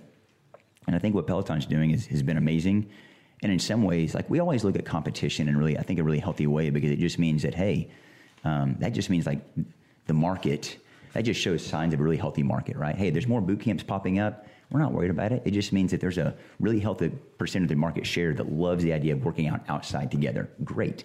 Um, and so I think for the Peloton and the others, if the whole industry is moving that way and more and more consumers are interested in that, then that's good for us. That means we're in the right business. We have to just figure out how to do it on our, on our own terms in our way that's going to be attractive. And I, I do look at that stuff, it, and it's real. I mean, man, they've done a great job. Uh, if, if there's for some odd reason a Pelotoner is listening to this podcast, it's unlikely, but um, Well, no, but I mean, that's it's so one dimensional. It's going to get boring, and like they're ultimately going to gravitate to the things that do that like are embedded in our DNA in terms of accountability, uh, community, and things like that. So, Yeah, no, they've they've created a really good boutique experience. I mean, the fact like the bikes and whatever, and I was kind of thinking, I'm like, man, if there was ever a conspiracy theorist for for COVID, it would have to be Peloton and Zoom. I was like, I, I like, I mean, uh, you know, you think about like uh, Zoom and uh, it just well, man, like, Amazon, Amazon, Grubhub. Oh, yeah, yeah. Grubhub. they're- I mean, those are and- the those are the masterminds. uh, yeah, I mean, uh, I heard a funny one the other day where um, somebody basically like wrote this kind of opinion piece, and it was basically aimed at Jeff Bezos, where it's like you could legitimately be Santa Claus. Right? Think about it. You have the network to deliver to everybody. You could probably do it all in one night. You have plenty of money to be able to provide the gifts. You could become the real life Santa Well, Claus. partner him with Google, and they'll they'll know if you're naughty or nice. They know what you're doing. Hundred percent, yeah. They do. And, They know. and like ne- next thing you know, you got Jeff Bezos checking his list, te- checking it twice, Mm-hmm. and uh, you know Google knows if you're naughty or nice, and then all of a sudden, if you're good, something magically shows up, and like he has the network. He's basically built Santa's network and used Santa Claus's model. Mm-hmm. I like heard that and was like, God damn it, that's really smart. So the elf on the shelf is it like a Google Home or an Alexa? uh, dude, Or don't I even get me started on this too. elf on the shelf. Between Facebook and Google, they'll know if you're naughty or nice. Yeah, they like, yeah. Oh, your search history. Exactly. Yeah, we're out on that, by the way. We don't do Elf on the Shelf. Oh, I'm hearing I'm hearing John's stories. Dude, with this. um, I, I'm I got I a should've- 16 month old, so I should have nipped this in the butt sooner. But like uh, uh, Harry Shaw's daughter came over and they, they they have it, and so like she told Logan, told my daughter about it. So then they asked for one, and my wife and I, not realizing the magnitude of this, The commitment you're the making, commitment we made. So we get one, and it was supposed to be like the family elf, but my one daughter kind of gravitated it, named it, and whatever. And then my other daughter a year later asked for her own elf. Oh, man. And You're so deep now, we have fucking two elves. Is this work? I don't. Oh, I don't have kids, deal. so I don't okay, understand. so Elf shelf. so so it's these elves. So so like the day after Thanksgiving, the elf shows up or whatever it is, and then like you put the elf in a position, and then like the kids go to sleep, and then you have to go, and the elf moves magically, right? And the, it's supposed to be watching them to know like mm-hmm. whether or not that they're good, and then they report back to Santa. So the problem is, is like my wife and I will like lay down, and then all of a sudden, like two in the morning, you'll be like. Did I move the elves? And I'll get up and I'll move them, or then we forgot. And then the girls are like, the elves didn't move. And you're like, well, you obviously weren't good. And then you're like creating all this. I'm like, the elves only move if you're good. If you're bad, they're going to stay in the same place. And then like last night, I put them, uh, um, or In we, the fireplace? no, we put them in the bathroom, like on like the lights looking down and being like, the elves obviously know that you guys aren't brushing your teeth for the required time. So we got like a little like kind of timer thing, like a like a little like uh, hourglass, and like because my one daughter will like put it on there, kind of go, mm, and then like take it off. I'm like, Dude, that was like two seconds. You got to at least give me a minute on that thing. So now the elves are judging them, and I'm like, hey, you guys don't brush your teeth. Elves aren't going to bring anything. You're going to get a lump of coal. But uh, if I had known where this was going to go and like the commitment for it, I would have, first of all, I would have not invited Harry Shaw over or his daughter. I would have given her money to not talk about these elves. and then, uh, yeah, it's it's uh, like, and then now they sell elf clothing. No. So Yeah, I'm with you. yeah, so No way. so there's clothes, and you can get different out. And I'm just like, f these people. I want to find out who did this, and we're going to go and firebomb them. They're definitely on on my not, on my naughty list. It's the it's like the essence of America and capitalism. It's a beautiful thing, but you get into things like that where suddenly the elf has its own clothesline. Uh, but uh, but it, was one of those deals, and anybody listening to this who who has kids that are going to get into this, I'm telling you, nip it in the butt and be like, we're not doing the elf. Yeah, don't do it. Don't get sucked into this. And then my son was like, hey, where's my elf? And I was like, dude, they didn't get him till they were seven or eight years old. Like, hopefully they'll, they'll be old enough by we can just get like make him disappear, never come back, and he'll forget about it. Mm-hmm. we had this Santa cam my mom gave me that's like a it's an ornament, you know, totally fake ornament. Sits on a little thing, says Santa cam, has this little fake like lens, and we put it in the room like, hey, you know, Santa's watching. You know, he he knows when you're sleeping, he knows when you're awake. Behavior mechanism, and I love like you know my my daughter Noelle, she's six. She's like, what about when we change clothes? I'm like, I didn't think about that. It's a good point. You're right. Now, now it's weird. Now it's, now it's an invasion of privacy. It's like the elf in the back is like, wait a minute. What about when, uh, how does this work? He can see me. This is getting creepy. They're very realist. Uh, like, it's a smart camera. It turns off. that's right. Yeah, yeah. yeah. yeah, no, uh, Santa doesn't need to see that. Uh, some, right. some weird old man in some other places watching me undress. Yeah. Uh, I, like the uh, the whole premise of Santa Claus, like um, uh, like my, my one daughter's pretty sharp, and she's like, so wait a minute, there's this old guy who like checks in and comes into our like chimney and comes down and leaves presents. He kind of like breaks in the house, and I'm like, yeah. She's like, oh okay, if you're okay with it, Yeah. like, like, and, and then I realized that it's like it's a social contract that parents have. Like, uh, it basically is teaching our kids uh, like everything you don't want. Like, um, my daughters are nine, and uh, they were like, "Well, how come?" Uh, like uh, they were asking about social media and getting on the internet and all that, and uh, I, I li- like my daughter was like, "Hey, I want to play this game." So I looked at the game, and it was like some like I don't know, like some stupid game that she that like other kids are playing, and uh, I'm like, "So so who are these people? Or this?" I'm like, "Are they all kids? Are they adults? Like, what is it?" And she's like, well, "What would it matter if they were adults?" And I'm like, "Well, there's perverts." And so then we got into What's a this pervert? this whole whole thing about perverts, and I'm like, there's older people pretending to be kids because they are perverts, weirdos.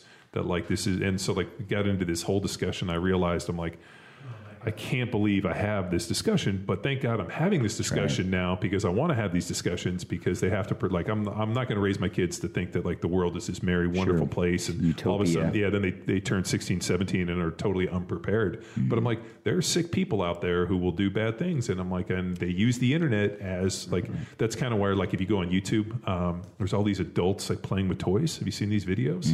So there's uh, on YouTube like uh, there'll be toy reviews and it's like adults playing with toys and i don't know if they're trying to do it to get hits to, to generate money mm-hmm. but like my son was like looking at my phone and all of a sudden he was like watching youtube I'm like what are you watching i'm like this is some grown-ass adult playing with legos mm-hmm. and like playing with these toys and i'm like this and so now my whole deal is like you can't watch people playing with toys Yeah, you got to have that conversation earlier than Than later. you used to, for sure. The, the weird thing, this is crazy, you know, because we probably grew up kind of a video game generation to a degree, early, early days. Now, my son, there's this new trend where uh, on YouTube you can watch other people play video games, Minecraft especially, and they're kind of. And I'm like, you, you don't want to play the game. You want to watch somebody else play it. I'm out. I, I don't. I don't get it. I don't- There's a gap somewhere. I can't understand that. are they like doing it for like to see what other people are doing like I mean, there's definitely, like, to be fair, he's kind of figuring it out. He's helping him strategically. I don't know. But to me, Learn it's like, techniques because they're. well there were yeah. I'm, I'm peripherally aware of this. I think I was probably on the. When I stopped playing video games, it was what like when it became competitive, Mm-hmm. and you would watch these like multiplayer matchups where d- there's just these dudes dominating other dudes, and you kind of learn tactics. It's kind of fun to like see this dude. I, I I'm with you, man. Like, but that's what my nephews are into now Yeah. as well. Is like they're not getting the video games, but they're getting to watch people play these new video games on YouTube. So I guess it's the And next these best these, thing. you, these video game guys have found their opportunity on YouTube Yeah. to kind of exploit that. Oh, and they have apparel. Like, so that's what Yeah. what's on the Yeah. Christmas list, John, is actually like a dude who's in his late 20s who reviews kids' toys and has like a fun gag show on YouTube. Both my nephews want like shirts of his. Mm-hmm. And the shirts are 35 bucks. And they're one location, single color, 100% cotton. You know exactly what that just print like- is, and, and you're like, I'm those like, are two dollar shirts. Yeah. I'm like, this guy's got to be. You're like, get me a picture of the logo, and we'll rip it off and print it ourselves. yeah. that- believe me, I- go, thought Dude, crossed my uh, mind. so when we were kids, um, I remember Super Mario Brother. yeah. Like, like I remember Mike Tyson's Punch Out and Super Mario Brother were about like the where I stopped playing video games, and I remember there was somehow in some in some magazine or somehow there was a place that if you sent like a two dollar check to some address, they send you back all the cheat codes.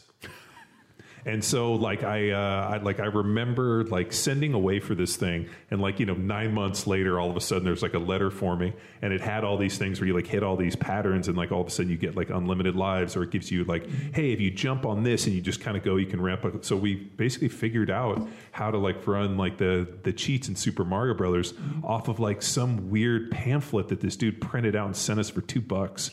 Which you know, one, it was uh, getting my mom to write a check for two dollars to this. Like it was like uh, like as So I think on, about the out. process. Do you remember then if you were a cheat code guy, which I wasn't? Game Genie. Yes. Do you remember Game Genie?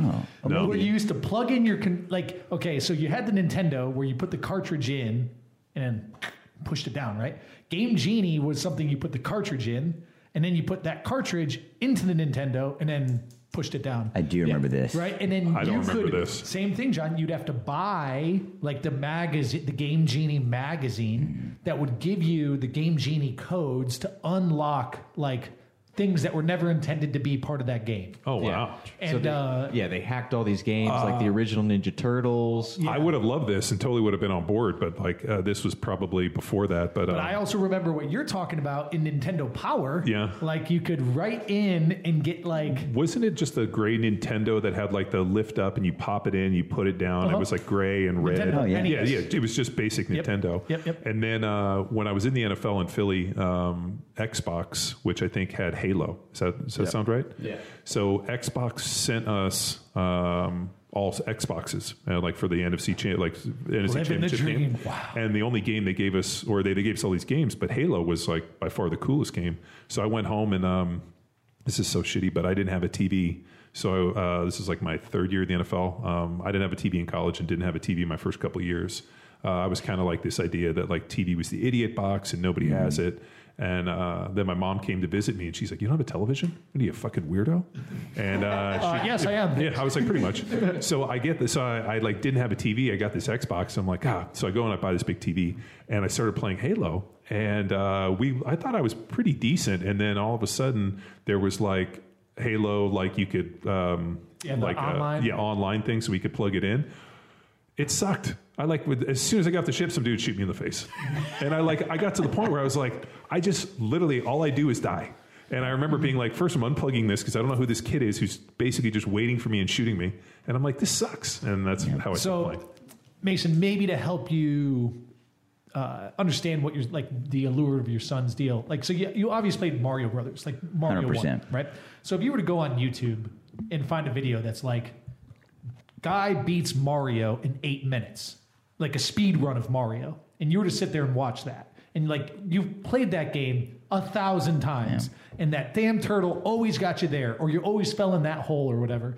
You watch this dude run through it nonstop and like jumping before the bad guys are there, landing on him and doing this crazy shit, and you're like, wow, what in the hell is going on here? Like you can kind of like appreciate that level, and I think that's like when your son's watching these Minecraft dudes do whatever that game is. I'm, I'll be honest with you, I'm not Whatever they do, the voodoo they do so well. I Yeah. totally get it, and, and I realize after I like kind of like you know berate him for like, are you, are you crazy? I'm I'm falling victim, victim to this myself because so I love to fish. You know, I'm a big outdoorsman, but I love to fish. Hmm. And there's a couple guys on YouTube that I watch fish. So I can pick up, but that's, that's as dumb as him watching a video game. Dude, show. I watch guys kill pigs uh, with night vision, and I like I'll find myself watching ten of these videos and laughing. And my wife's like, "You watching those pig killing videos?" I'm like, "I think they're hilarious." Uh, the one video that, and I uh, like as you were talking about, the one that made sense is there was a. Um, remember like Rubik's cubes? Oh, yeah. yeah. So we Yeah, yeah. we had the Rubik's cube, and I never solved it. Like as a kid, like I got like one side or two sides, like I never figured it out. And then I remember like on YouTube one time, like uh, when it was fairly new, um, some dude had like how to solve the Rubik's cube and showed all the moves, and I went through it and like did it all and solved it and was like, all right, let me try it faster. And I like basically got to the point where I could solve the Rubik's cube in probably like 29 moves. And um, I remember thinking like, this YouTube thing's gonna be pretty big. Well, it- I just solved the Rubik's cube, and I fucking. I mean, I'm not kidding you. Like we would go on road trips, and I would literally put six hours into this thing trying to figure it out, and had a pen and paper, and I never solved it. And then I'm like, it's you know, like you got to rotate, you got to do this, you got to you know, and I'm like. Mm-hmm. If only I'd had YouTube when I was like eight years old, I would have crushed this thing. Yeah, because it's like a pattern per block, right? Yeah. To move a block there, like it's all the same pattern. Yeah, it's it's the same pattern over and over again, but you have to rotate it uh, clockwise, and it like yeah, but it's like twenty nine moves, and it, and all, all you have to do is just memorize the movements, and you go mm-hmm. through it, and like so now you watch these dudes on like YouTube, they're like they can solve the Rubik's cube in under three seconds, they're like it's mm-hmm. done. You're like So he, he is essentially that's fascinating. he's By taking way, you one move at a time. my brain does not process that kind of stuff well at all. Like the Rubik's cube, I've very little patience for it. But you're saying there's a pattern. So- and they've not only learned the pattern, but then they've learned they like literally the, the movement pattern Yeah. of how to move. it. So so like how you move it, you spin here, you do this. I mean, like it's and then the guy went through step by step. And like the thing about it is, uh, regardless of who mixes it up, if you follow the pattern, it will go back in a certain amount of moves. Mm. So like if maybe 29 is not the right word, but like if like because I, I sat there and was like, well, yeah, if it's like this, but then I still like gave it to other people. I'm like, mess this thing up. Like take 10 minutes, turn it a million times, and if you do the pattern, it works 100%. No kidding. And like I was like, where was the cheat code for that when I was eight years old and I could send away two bucks? If somebody would have sent me a step by step, like There has to be a book in the library. There, well, I, like I don't remember But if like, there if was you're going to the library, like, oh, I'm going to look up uh, uh, how to solve the Rubik's cube. nonfiction on Rubik's cubes. Yeah, no, that that I mean, but I do remember going to the library and like looking up. Uh, I don't know books. I remember we used to have to go to the library and you, like you go through the microfiche. I don't know. Now I'm dating myself, but like I was like, I I actually have taken my kids to the library and like taken them through, and like they're like, you know, now everything's like you don't have to know the Dewey Decimal System anymore, but pretty cool. I mean, these are lost arts. for sure. I have some fitness questions. Bring it, McQuilkin. now we've we've talked about the consumer. How about the the professional? You provide an opportunity for people to get an in, entry level position into fitness, and where John showed off the bottle of whiskey, that was delivered to us from The wings of an angel? Postmates, no Postmates, and so I'm, I'm waiting at the gate, and Postmates comes up, and it turns out they just graduated college with strength delivery person. Right? delivery person. Uh, so that was a gift uh, from dude from Alabama, one of our coaches. Delivery person is dropping off the booze because you can't ship it over state lines. So Postmates is delivering it. The individual just graduated college. It, I mean, paid a hundred grand to get a strength and conditioning, a fitness degree, and they can't find a job. So you have this opportunity where you're providing entry level fitness positions. Like where where's the future and the the uptick opportunity that Camp, Camp Gladiator presents for the fitness professional? Because you talked about area uh, area directors. So there is this step by step opportunity within the business. So what potential do you have for these people that are delivering food, waiting on internships with a master's degree? Mason, I'll let you start with this one and I'll chip in. Well, that's a good question. Um, again, I think it, as, I, as I look at our, our trainers and, and who they are and what their backgrounds are and what their experiences are, and maybe they have professional fitness experience, maybe they don't, maybe they were an athlete uh, at a college level, professional level. We, we have a few of those that played in the uh, NFL and some other sports too, for that matter. But most don't. Most maybe have some, you know, was an athlete in high school. Probably some that really weren't, you know, and for whatever reason they're attracted to what Camp Gladiator provides and they want to be a part of it. Or maybe they are looking for like, hey, I'm a trainer. I just graduated from whatever, um, Texas Tech with a kinesiology degree, and um, I'm looking at my options out there. And I think that's like we have to really have a good conversation about it because we are fairly unique in what what we provide, but also like what the experience is and what the opportunity is. And to get to your question about opportunity, I think you know Jeff and Jeff especially is one of our co-CEOs and kind of where his brain works on the business side. Realized, you know, he kind of actually took some of the.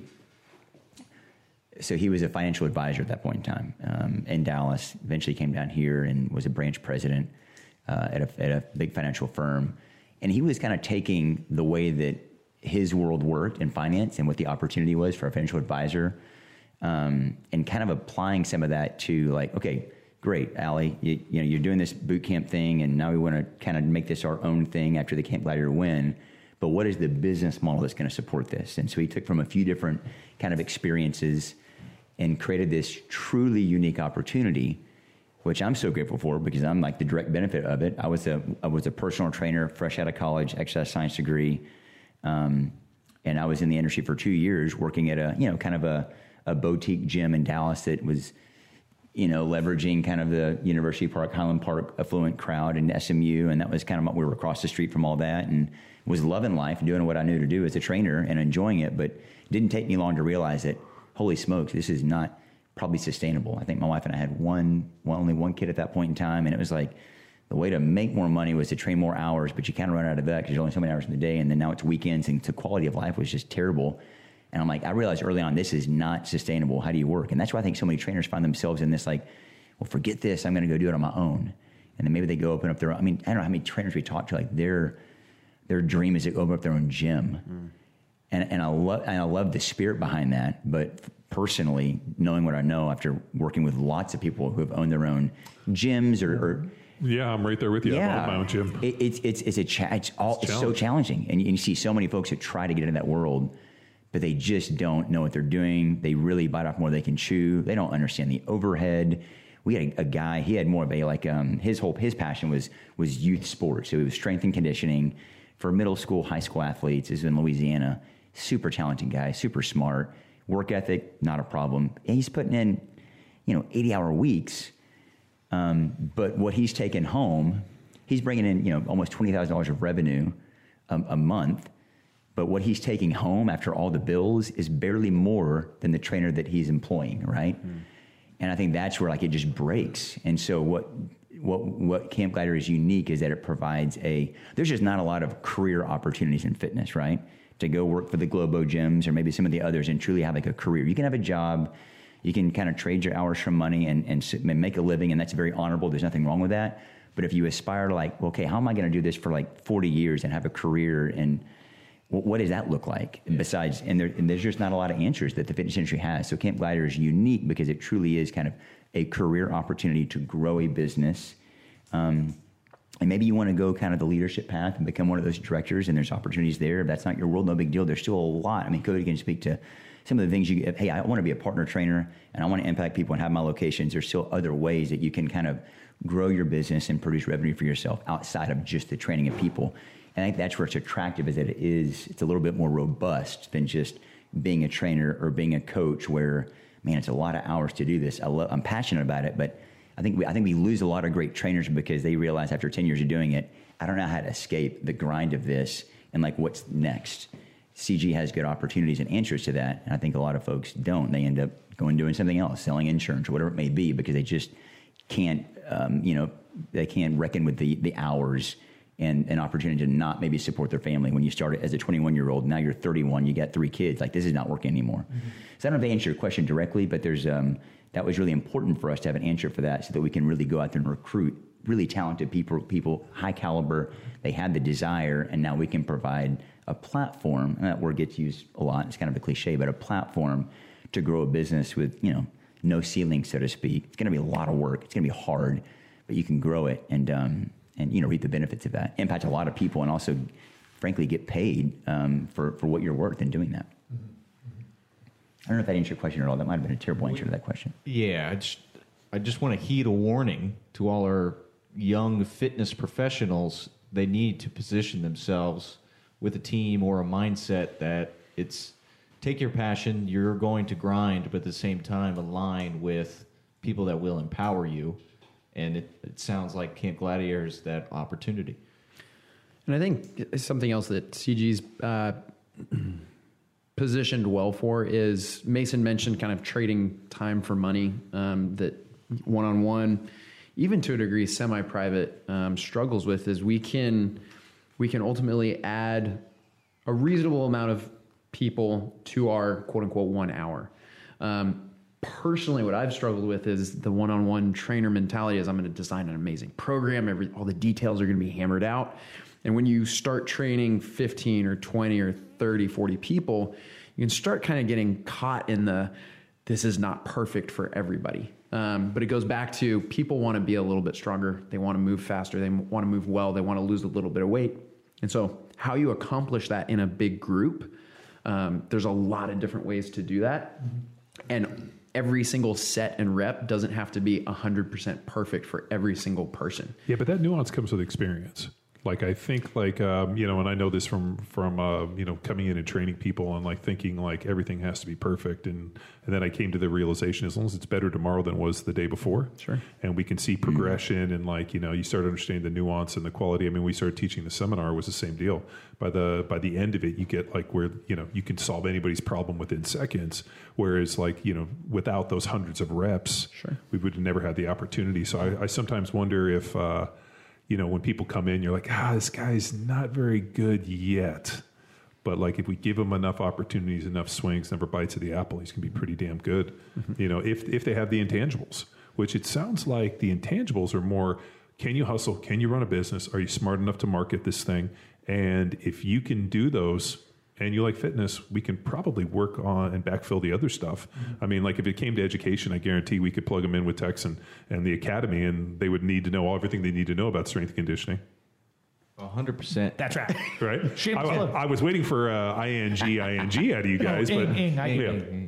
But like, uh, like it feels like as I've, I mean, we've sat here for almost two hours, uh, which feels like it's gone by like that. Like it really comes down to finding somebody that has the intangibles of can you manage your business, can you understand the system, can you hustle in it, and are you willing to put in the hard work to market yourself to get people to provide the experience? If you can do all those things, then you know working for Camp Gladiator probably makes a lot of sense, and all the other stuff you can kind of like pick up as you go because unfortunately nobody's mm-hmm. going to be perfect day one in terms of like their delivery and the knowledge and whatever. I mean you have to get in it. You have to mix it up. You have to see. I mean because training 40 people is different than 10 people than one people or like sorry or one person and uh, it's just finding somebody that has those intangibles that's kind of has that rock star quality where you're like man if we can just backfill this guy with some great information he's going to go to the moon And Cody, girl. Cody, you know what's interesting is what uh, that was in some. So the the converse of that is something that was a paradigm shift when we would teach Gen Pop coaches or trainers to manage uh, youth athletes or sport performance types types of training, where you only have four to six weeks with these folks. So now all of a sudden, Yeah. that one yard, two yard, three yard gain isn't enough. You have to be putting in the proverbial perfect program for, that individual to. De- but first, you need to know and assess their limiting factors. What is limiting them? What are the demands of their sport? How do we reverse engineer a tra- strength and conditioning program dependent on this person's uh, ideal uh, attendance to your your training, which is three day, two day, five day, four day, whatever. Okay, well, this needs to be switched on and dialed in because the you don't have a lot of time. Whereas I think in adult fitness, the goal should be like, and not not necessarily like uh, uh, what's the word I'm looking for? Uh, like malicious intent. Like the goal is to prolong their tenure with you. Like you want them to be there for a long time, and so you don't necessarily need to give them the secret sauce. You just need to, like John said, inch them along their journey, and that works on two fronts. Number one, I think, uh, like for the business side of it, well, it keeps a higher lifetime value, which is good. That's what you're trying to do as a business create value and make some cash. But number two, the longer these things take, the longer they stick, right? So that principle of reversibility, quick ripe, quick rotten. But if you slowly go towards the and, and inch your way towards the best version of yourself, the fittest version of yourself, the longer you're going to reap the rewards of that training or that journey. And we do talk about this in our, our trainer course with different levels of education one for performance, strength and conditioning, and then trainer entry level position. And in the entry level, there is, I feel, a fear in the fitness community that I don't want to give them everything because then they'll they don't need me anymore. I want to position the the trainer that takes the course to realize the the more you give them, the more likely they're going to be your billboard and then bring you more potential and not necessarily need you, but want you. So um, when I started, um, so I do CG and then I have some private clients on the side, um, which is a really cool setup, and it's awesome that CG allows for trainers to do that. That was one of my biggest hesitations was gosh like i can write a mean training program five days a week but i'm only going to see them once or twice. And so my initial hesitation was oh, what if i give them this program? They're like they don't need me.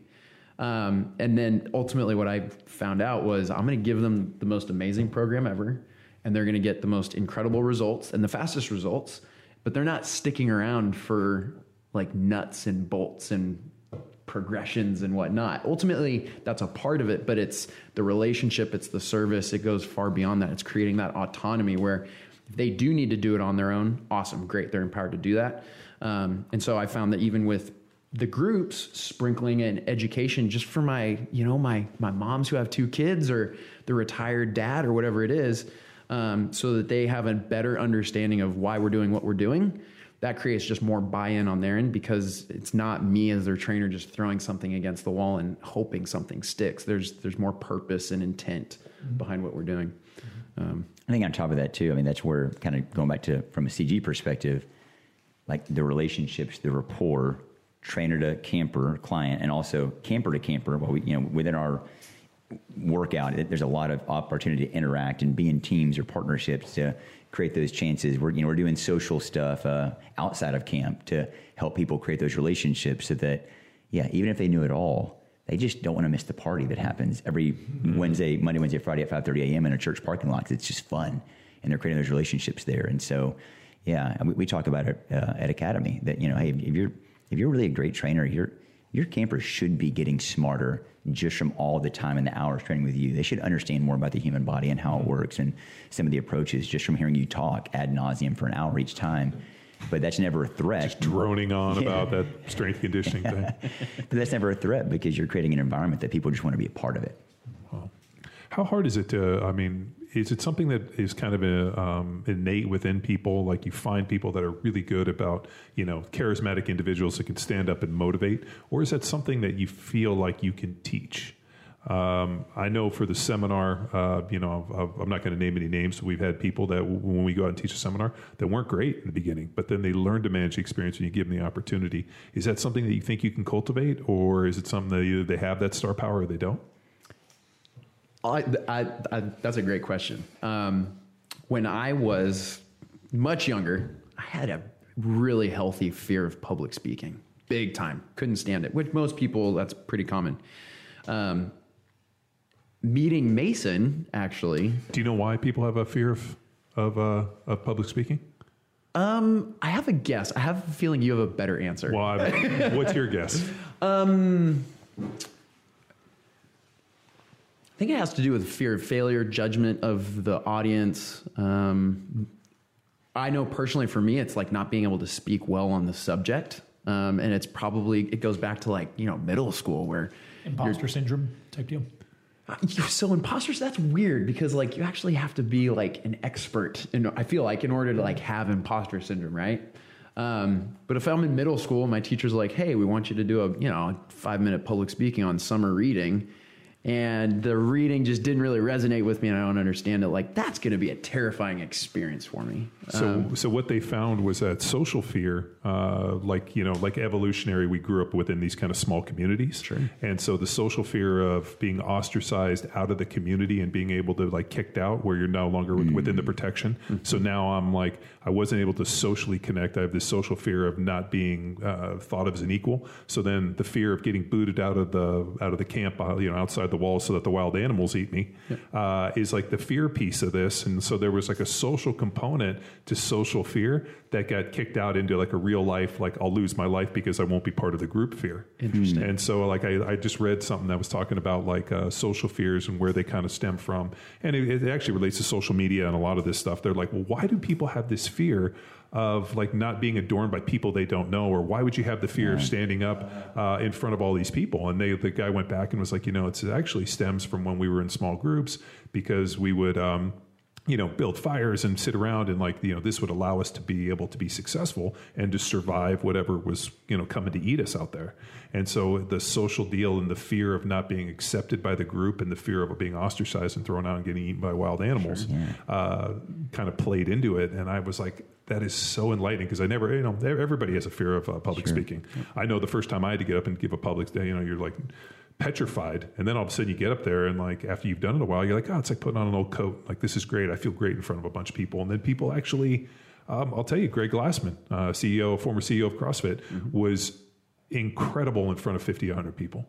Like he would get up and like the guy would light up one-on-one was never very charismatic and was like not a, a you know somebody that you'd be like man like this guy can get up and, and woo a, a, a room of 100 people like i've never seen anybody like do this but yet one-on-one was just kind of average and uh, i asked him about that and he's like you know there's something about being in front of a group of people everybody watching you that allows me to go on stage and give my best The action is the juice, John. I get energized. I do. Um, Well, but John, going back to your question, I terrible public speaking for me. And I'm not going to say now that I'm great at public speaking, but being able to watch Mason, Mason's fantastic in front of five people, 50 people, a You you don't have to Thank you, say that Cody. just because he's sitting here Yeah, thank- It's thank not. It- I promise. Um, but over the years, getting to see Mason present and speak to multiple different group sizes, um, everyone loves Mason, right? And so All I got to I got to pick up. Is that It's getting true? weird now. Does It's getting- everybody, getting awkward. Does everybody love Mason? I love Mason. It's Mason. certainly not true.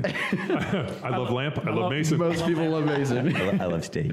I love steak. Yeah, that's true. But I got to watching Mason um, and being able to present with Mason. Ultimately, that made me a better presenter. So, to your question, I do feel like um, as long as people are open minded to it, there's plenty of room for people to develop charisma or leadership, whatever it might be, that's going to allow them to thrive in CG. Can I? And I'll just add really quickly to that. And you kind of mentioned this earlier, Luke. It, it's it sounds really bad. I hate to say this. I could probably put it more gently, but there is a because I think you can teach it to answer your question. Um, and but there are for sure some that we that it's just not natural to. Yeah, diminishing returns. Just yeah, to push and, and, and it kind of results. I mean, we you know we kind of use the analogy of like, hey, you know, you you get this when people are coming out to your camps and your church parking lot or your school uh, field, like that's your stage, you know, and they're driving by all these other opportunities they could go, and like it's, it's, there's this pressure and there's this opportunity. Like when they show up, you put on this show, and so you got to kind of like rise to the occasion of like you know you're on the stage. And some, if it's not natural, it's it, it can be awkward, and that can kind of, and then for some, I think for some, it's just like it can be a likability thing. And I think if you don't, I don't know how to express that any better than that. If, you're, if there's not this natural disposition where people are like drawn to you in this kind of magnetism, um, not because you're off-putting, you're rude, but just if there's something about kind of how you project that you know yourself and express what this is, this 60 minutes is supposed to feel like. If that's unnatural and it's awkward, then it's just it's hard to sell it. You know, it's hard to sell that, and people are like want to keep on coming back. And that's what I think is hard sometimes is to teach that because you can kind of talk about charisma and energy and, and how to create that, even how to program your workouts so that it doesn't all fall on you and you can kind of create some energy within the framework of team and partnerships. But if, if, if you just, I don't know, maybe if it's a social awkwardness thing, I have not figured out exactly what to say to somebody to help them overcome those things. And we do see certain trainers that just struggle in that arena and, and you know, they're not as popular. There are not as many people at those camps because of that. Are there movies that, that you maybe like plug them into, like you know Glenn Glary, Glenn, Glenn Ross, like The Selling, ABC? Um, I, Put the I, coffee down. I John. had a. Uh, uh, th- th- this is just a, a, a small story, but um, when I was in college, and I've told these guys this story, uh, I had a guy that I played with who took a class, and I think like the basis of his thesis or what he was writing a paper on was that he had a theory that he could make anybody funny. Oh, wow. And his whole premise was if you watch Fletch over and over and over again, you will effectively learn how to be funny by watching Chevy Chase and Fletch. And um, I think he was a big stoner. So, like, I mean, but now that's not really a big thing uh, in California.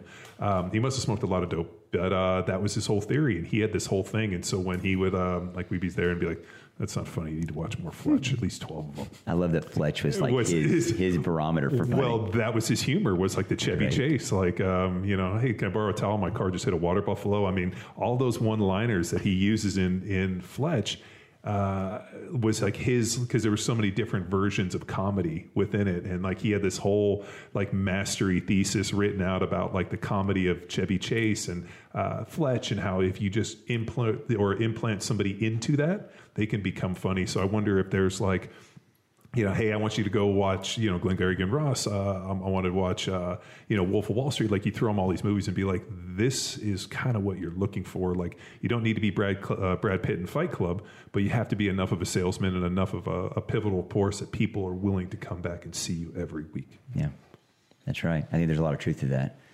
By the way, I love Fletch. Dr. Rosen Rosen? Is that? Yeah, yeah. Uh, uh, what, what was the other one? He's like, it's probably uh, it's probably that pederast hander hand bucking for a promotion, and I didn't even know what a pederast was until I had to look that one up.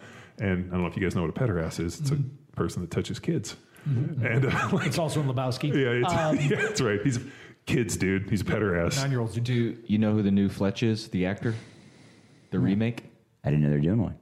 John Hamm.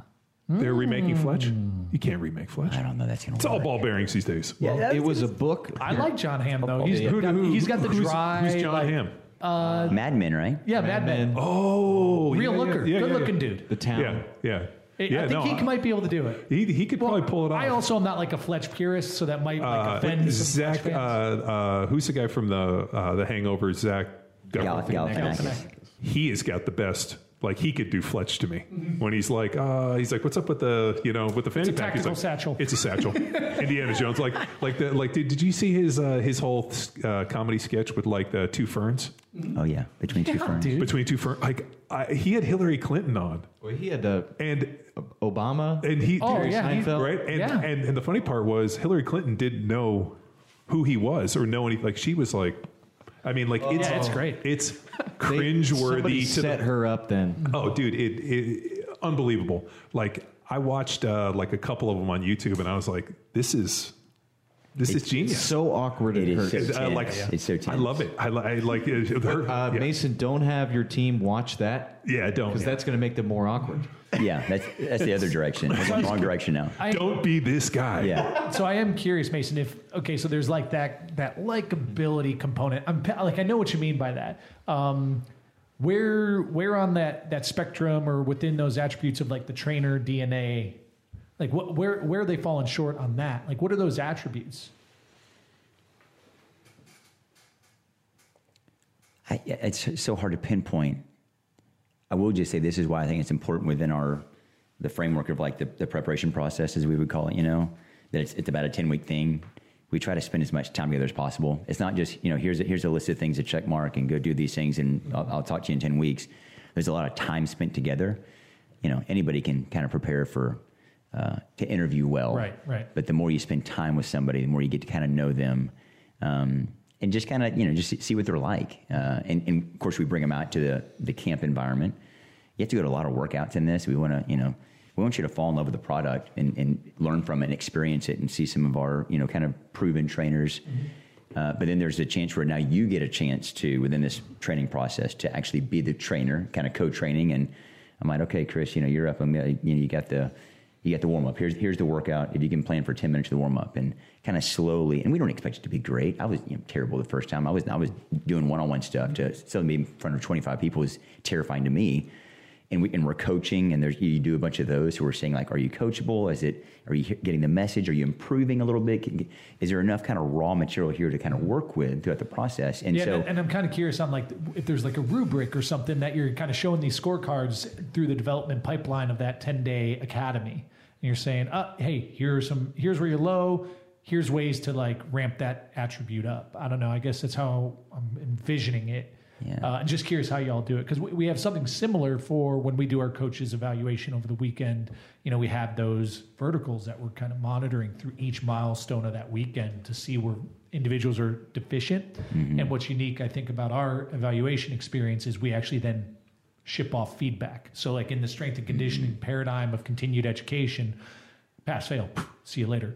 Whereas what we do is we package up like, hey, here's where you scored low Here's what we've seen has been successful in raising that score, and here's you know these are the attributes that we feel create a a um, like more capable strength and conditioning coach within the power athlete methodology. Yeah. Um, yeah, so I was just trying to kind of maybe And, and that's where that director is so pivotal, like the leadership element, because, you know, well, there's a few different people and entities, so to speak, like the company, and, and that are involved in like this person working through the process to maybe become a CG partner trainer or franchisee.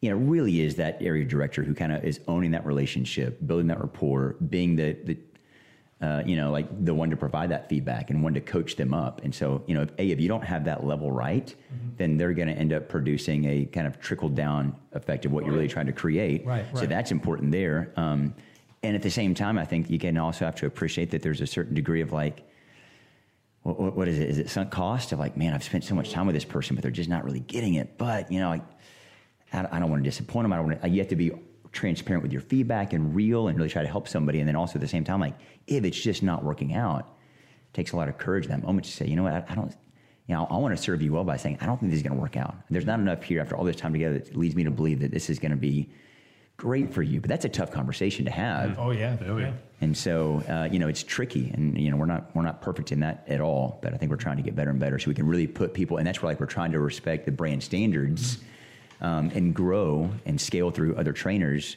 but also honor like you know we have standards. And I think to your point about like you know some of the the scorecard or whatnot, like trying to get a little bit more on the nose with some of those things to have. Yeah, there's a subjectivity involved in that, but there's also there can be some objective truths as well. Like you know, where are you scoring, where you need. So yeah, that's tough. But you know whether or not somebody's an influencer. Like, and I hate that term influencer has been fucking murdered here with like social media and whatnot. But like, you know, like if the person standing up there is an influential person that can convey their message and to get people rallied in the right direction. Like that was something that you know when I see people speak, like one, um, I always want to know like what are the action items? Like what am I walking away with? Like what are you empowering me with? You know, and, and more importantly, like how did I feel hearing this information being presented to me more so than the actual words themselves? interesting. And I think that if somebody can inspire and then provide some form of direction, like, hey, this is what I need you to action, I think people can do it. But I think that the inspiration part, uh, you know, it can't be faked. I mean, some people can fake it, but they're usually sociopaths. But like um, that piece, and I uh, like it's. Uh, you know, people have it or they don't, but I think you can nurture it as long as somebody can find the right direction and find kind of their voice. Like uh, you know like the way luke presents is different than chris different than myself and i i think when i originally started uh, teaching crossfit football seminar um, the guys that i had i think were trying to be carbon copies of us and I think like even when we started with you guys, like that's kind of what you guys did. And I think I remember I was like, dude, I don't need you to be me. I need you to find your own voice. And I remember, you know, after a lot of opportunities, sitting back there and hearing like new stories, new pieces, this a different approach where they kind of started making it their own. And I was like, thank God. Like I, I don't want this to be like autistic monkeys just getting up and like right. you know like repeating the same stuff, but finding your own voice, the way you present, your own pauses, your own stories, your own vernacular. And I think if you can do that, then uh, you know because I think the easy thing is just to well you're successful. Let me just pretend to be you. So true. And then it's so transparent. People are like ah it doesn't work. It's right. Well, it's like It- wearing like walking around wearing your dad's suit. You know, like that's not your suit. Yeah, that's your dad's suit. It's a little big. It's it's so true, and and we more or less give that same advice because there is the tendency to like, well, I want to emulate that. That's proven. That's working. That's successful. I'm just going to do that. Well, it worked for Cody with you. That's- yeah, He's just, being, he's just being like uh, Mason Jr. That's the that's the anomaly. But but um but you're right. It doesn't work, and they have to. And I think we try to say, hey, look, you're gonna. That's why we want to expose them to lots of different people. You know, go to all these workouts. These are phenomenal trainers. Go see what they're doing, how they're doing it, and I think within that they can also find somebody they really connect with. Like, oh wow, okay, you're.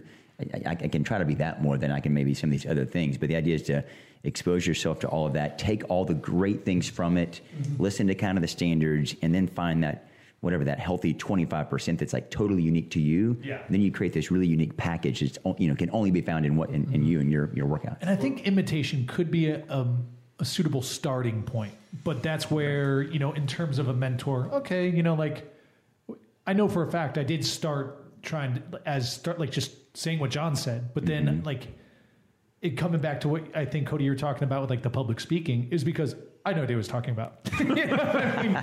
So then like Yeah. you sit down and you like, okay, John, what's the origin of this? How is this connected? Draw the for me it was connect this to the other parts. And then once I saw like the Russell Crowe beautiful mind, all the yarn, it was like, ah, so if I can pivot at any time to address any of this stuff, that's where I felt the confidence um, to inject my own, uh, you know, stories or spins or twists on things, you know. But then there were certain what I did find in like you sit back and you watch as you know John or Roth or something like the the founders were giving this stuff, and you'd hear them say things a specific way in certain things, yeah. and you feel the whole room like you could hear them all writing something down. And then, you know, I think I called, I forgot what I called those lines, but there was, you know, 50 or so lines in the seminar that like I ended up taking to the team and saying, no, we say it this way. We say it this way. This is an anchor point in this, in this presentation. You have to hit it this way or the, the message isn't delivered. And it was only through like watching intently these guys and really paying attention to the crowd. Um, you know, and I'm thinking a nutrition lecture is one of the most was one of the most impactful. Like there were certain lines on there that just people loved. You know, uh, fat on the plate is not fat on the waist. Earn your carbs. Like th- certain things like It's got to face some other soul. Yeah, if it protein. ran, swam, or flew, it's protein. Yeah. if it didn't, it's not. You know, like certain certain things like that. Um, but with that said, like absolutely, then it's interesting. To, you know, it's awesome to have that mentorship uh, as a core value, to, so folks can come in, sample a lot of these like really tried and true trainers, and then say, "Oh, okay, I get it." On top of that, the the summit. So Brett Bartholomew, myself, we were part of it in 2020. You are exposing to all these different voices. At the same time, it's connected through movement, strength, leadership. So it draw it can be drawn back with an intelligent uh, experience or eye to the fitness experience that they're taught or introduced to through you. So it's this again the opportunity to expose to different voices, experiences, but at the same time encourage them find your own. You know, you talk about like the anchor points, those things like, no, no, no, we say it this way. That was so emphatic and so impactful and like really drove a point home. I think, I think that's so true because, you know, even when we like were presenting at Academy on the product workshop, we call it three hours of like this deep dive into kind of the product experience and the acute variables and the programming and some of the other intricacies of that. But there are so many places where, you know, we say it the, the sa- same way, but then we might follow that up with um, kind of what we've done here, which is great storytelling. You know, I might have some anecdotal story that really helps to make that point very sticky and memorable. Maybe it's maybe there's, it's humor filled or whatever the case may be, but that's personal to me. We talked about this because it would be it would be weird for you to tell the, the story of the hailstorm. You know, that's my story. I lived it, but you find out your own way to kind of communicate that, as long as it's you know prefaced by that that emphatic point that you don't change. Yeah, no one was believing my NFL stories my first five I thought it was great. I I, lo- I always loved it when they were up there just telling these stories, and I'm like, oh, this is so good. Oh, man, I'm trying to think of that. Like, but no, no joke would tell John's NFL story and be like, "That's John's story. That's not my story." But like, it was, uh, it was. What you'd imagine it'd be like. Yeah, no, totally. and that was exactly No, where. it no, you didn't. Well, we just had so. I mean, uh, dude, there were so many opportunities because we would just fly in, you know, show up at a gym on a Saturday morning, have you know anywhere from twenty to fifty people that were fresh, brand new, and then you basically entertain them for two hours. Or I mean, for for two days. You know, teach them a whole bunch of stuff. They felt like they were drinking from a water hose and uh, Fire and- hose. or from a fire hose.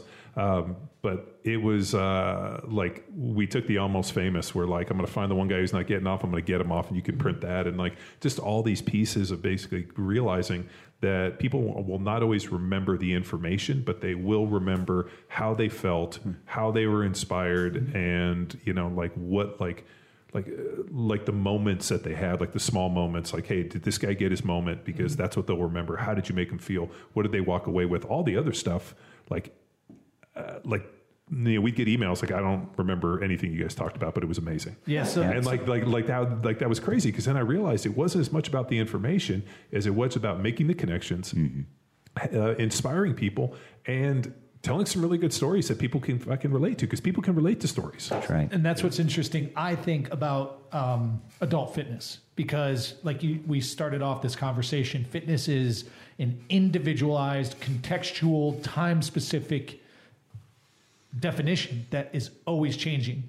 And to achieve a level of fitness or improve a your level of fitness there's it's so broad the way you could do that. It's why the fitness industry is so rife with like these weird gadgets that can work and these weird training styles that can work. There are so many ways you can get fit But I also think that there's a paradigm of a better way to do it. That's right. And it's the things that we're talking about here, which is like inclusive community, memorable experiences, making sure that there's like a story to the brand, a story to the training, to the trainer, to the to the leadership.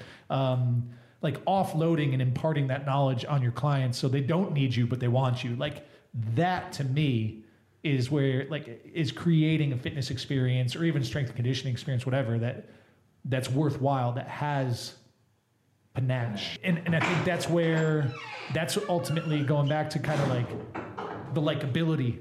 And I, I'm not wed to that either that we were talking about, and I was kind of digging in on. Like, there's this likability component. I don't know if that's the right term, but it's like that's pulling from that non-technical component mm-hmm. of running a fitness class or a boot camp class or something like that, right? Like it's it's it's what's what you're lacking in there, whatever that panache is, Tex. Well, it's it's finding a way to communicate. If if you are my clients, my athletes that you're working with, I'm going to hold you to a higher expectation standard than you're holding to yourself. Mm. But I'm creating this possibility and this vision for you. In our trainer course, we simply call it AIM. We want to create. It's not a specific goal like lose 15 pounds. No, just moving, showing up. These are behaviors that we're going to then reinforce. I'm going to hold you to it. Accountability is a great word to introduce to people for the first time because a lot of them don't have that in their lives or they have things that are pulling from simply showing up.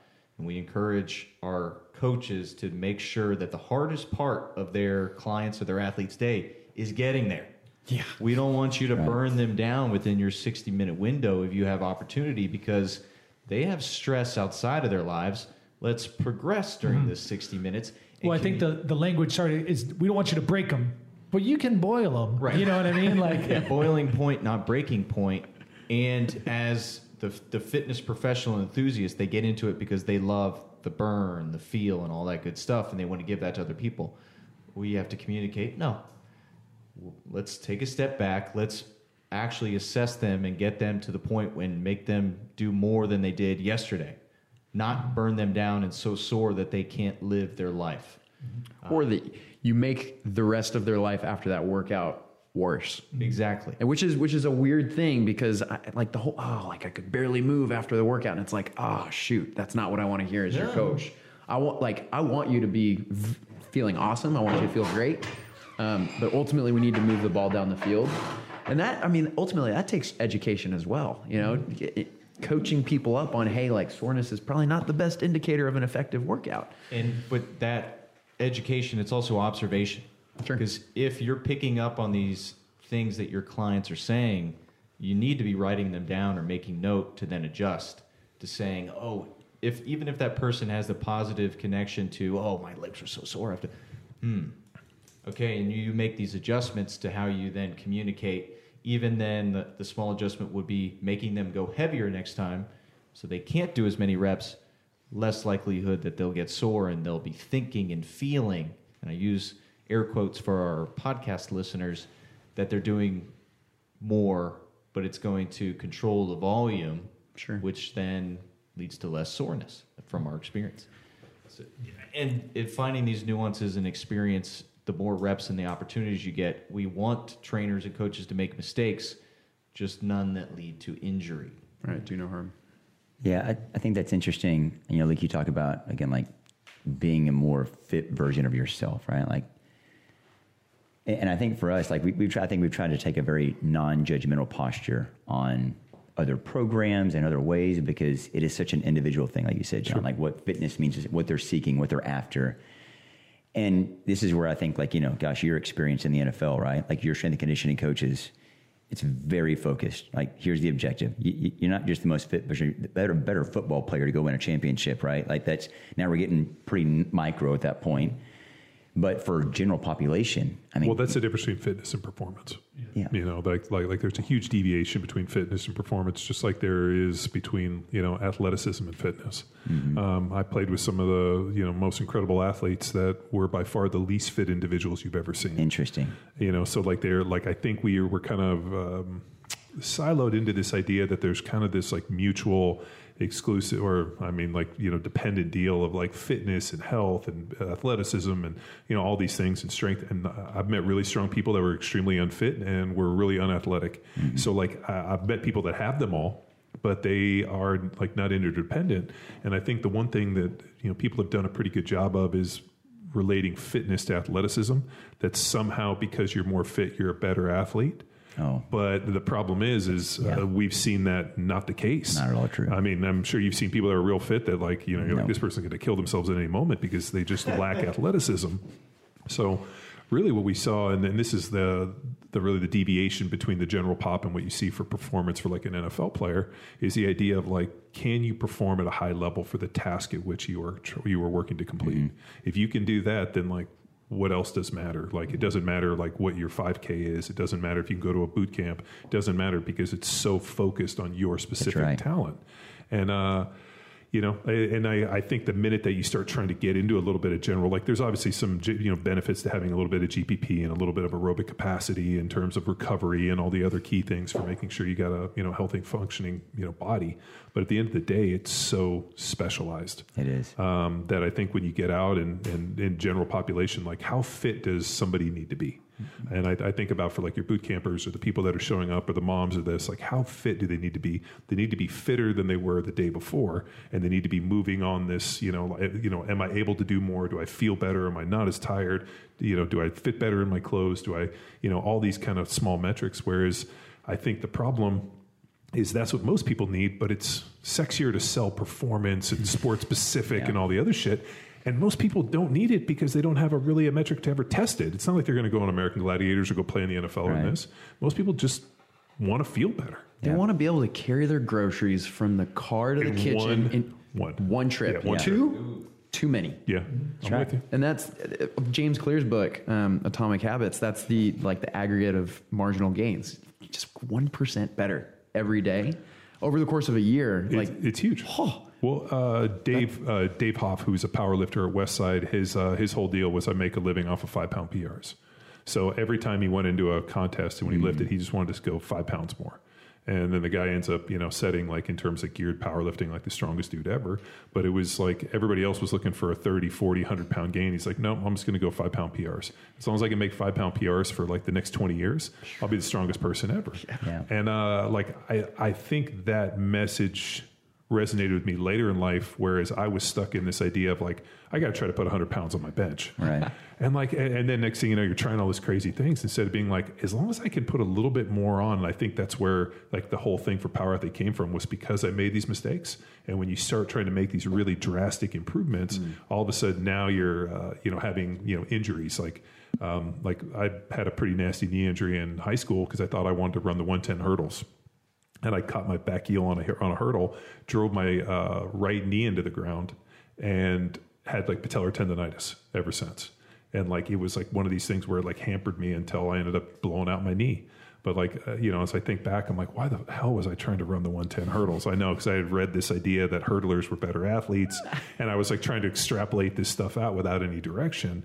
But I think like that, you know, and the mentors we had around us were like, sounds like a good idea. Instead of like, what the fuck are you doing? Get away from that. So, uh, but um, you know, being able to to take people on those journeys, and I was thinking too, especially for like the end user that comes to the boot camp, like probably the first question is like, well, how many days a week can I come? Mm-hmm. And they're like, well, I don't know. How many can you come? Are you fit enough to come every day? Yeah. Why don't we start at two or two days, and then we'll go to three, and you kind of do a linear progression. If you can get to where you can do this every day, then you know what? We're moving where we need to go. And I think being able to show that market improvement is probably a big benefit. Yeah. Start with minimum effective dose and yeah. go from there. Absolutely. But that's what it's challenging because minimum effective dose is not sexy. No, no. it's kind of boring. I've learned to love it. I'll be honest with you. Hey, hey I'm, I'm there with you. Once, once, every two months, you know, exercise kind of hard. Uh, but it, like, uh, but like, there's so many things that aren't sexy like the basics aren't sexy. Mm-hmm. Um, you know, like you know, doing the basic compound movements or like learning to do this, it's not sexy. Like the the dedication, like you were talking about Jocko. I always think of Jocko as like the guy who tells me it's 4:45 in the morning every day. Yeah. Um, but like that idea of like consistency is what really drives home. It's not like you're going to show up one day and like some magical workout's going to happen that all of a sudden like allows you to become exponentially better. Right. It's like you know, like the the age old one. And I uh, around this time of year, it's always like the resolutionists, like the end of the year, like the you know Oh, new yeah. me, new you, and we make jokes about it. But there's always that like one person or that one quote that's like, if you start today, think how happy you'll be next year that you already started and you have 12 months to work on it, you know, opposed from like waiting till next month or what next year. Like start today and you'll be so much happier you did.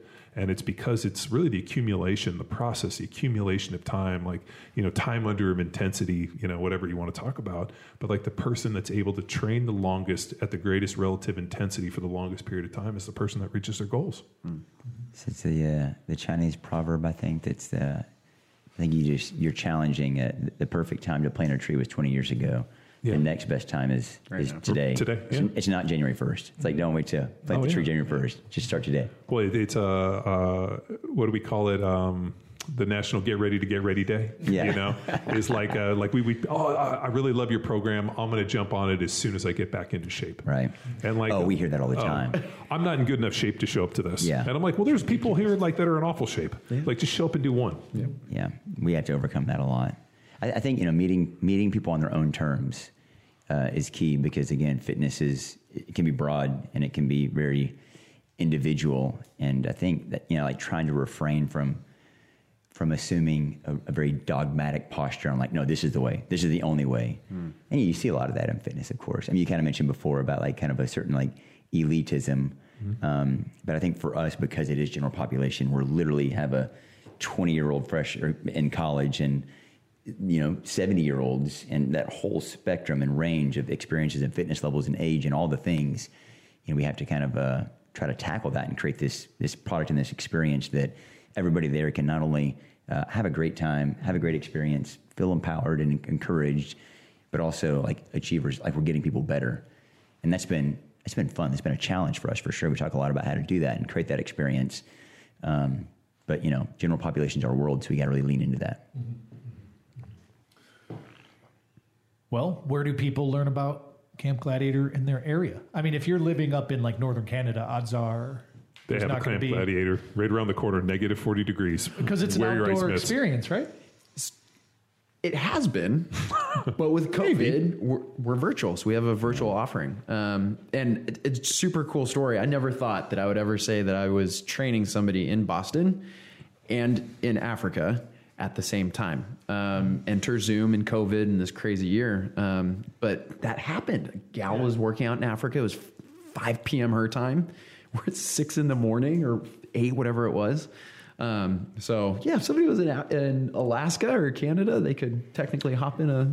It's been fun with virtual, yeah. One of the, you know, as we start the workout, we'll usually have them. Maybe sometimes it's Zoom, so drop in the chat section. Hey, you know, let us know where you're coming from, and it's pretty common now. I'll train in the same workout somebody in every time zone in the U.S. You know, I got it San Diego, I've got Jacksonville. Florida. It's really fun, and so to your point, uh, you can go to the the website campgladiator.com to get all sorts of information. But yeah, that used to be like only relative to the markets that we're in, but now with virtual, you know, it, we have we're training folks from all over the all over the country, all over the world. So Amazing. What about for young aspiring coaches or trainers looking to maybe pivot into this area? Same spot? It's all on there? Same spot. Yeah, it's all on there for sure. Uh, there's a kind of a, a career section of the website to get some more information. Sweet. Anything else, McQuilkin?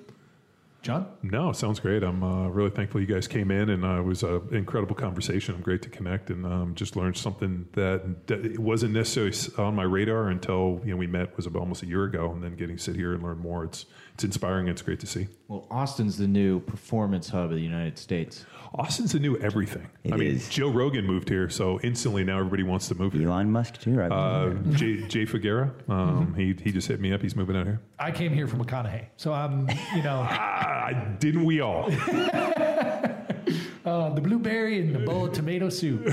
Uh, the uh, But no, thanks, guys. Is there anything else you guys want to say? If these guys want to follow you guys on social or anything, do you want to plug?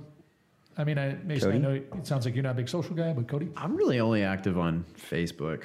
Um, I don't know if that is an indication of my age, but um, I have an Instagram page, but it's not. I'm definitely not on TikTok. I'm not on Snapchat. Oh, dude, you guys! I- man. uh, have you seen McQuilkin's TikTok? He does all these Killer. great dance moves, Yeah, and he's really- like, all All right. Madonna. Is this true? All Madonna. Yeah, fitness dancing at McQuilkin. Check it. And uh, there's a lot of Madonna and a lot of cat dancing. Hang on real quick. Are you squatting on at McQuilkin on TikTok? You're damn right I am. Sandbagging son of a bitch. you. What's the what's the new platform? Oh, uh, uh, Parler. Parler. Parler? Yeah, no, I I- picked that Can't up. keep up. Yeah, I, went can't and keep uh, up. squatted on John Wait, Paul hang Moore on. on Parler. Did you get Luke Summers? Yeah, no, I haven't. You, Uh, I knew I- it. You got you have. He's got LukeSummers.com. It's just nothing but He's got yeah, Luke it- Summers everywhere. Yeah. You can have it for a fee. Exactly. Yeah, and I picked up the Luke Summers. So You sons of bitches. I'll Don't worry. what. Well, thank not you, gentlemen. Yeah. Thank you, gentlemen. Thank you. Yeah, no, These thank, two. yeah, not these Uh, assholes. but thank you, Power Athlete Nation, for tuning into another episode of the Premier Podcast in Strength and Conditioning. hey. Until next time, bye. bye. Thank you, gentlemen. See you later. Now it's time for you to empower your performance. Follow these guys on Instagram at Camp Gladiator. Also, check out campgladiator.com to find a camp near you or information on how to train virtually from your own home. This is starting to sound like an infomercial, so until next time, bye!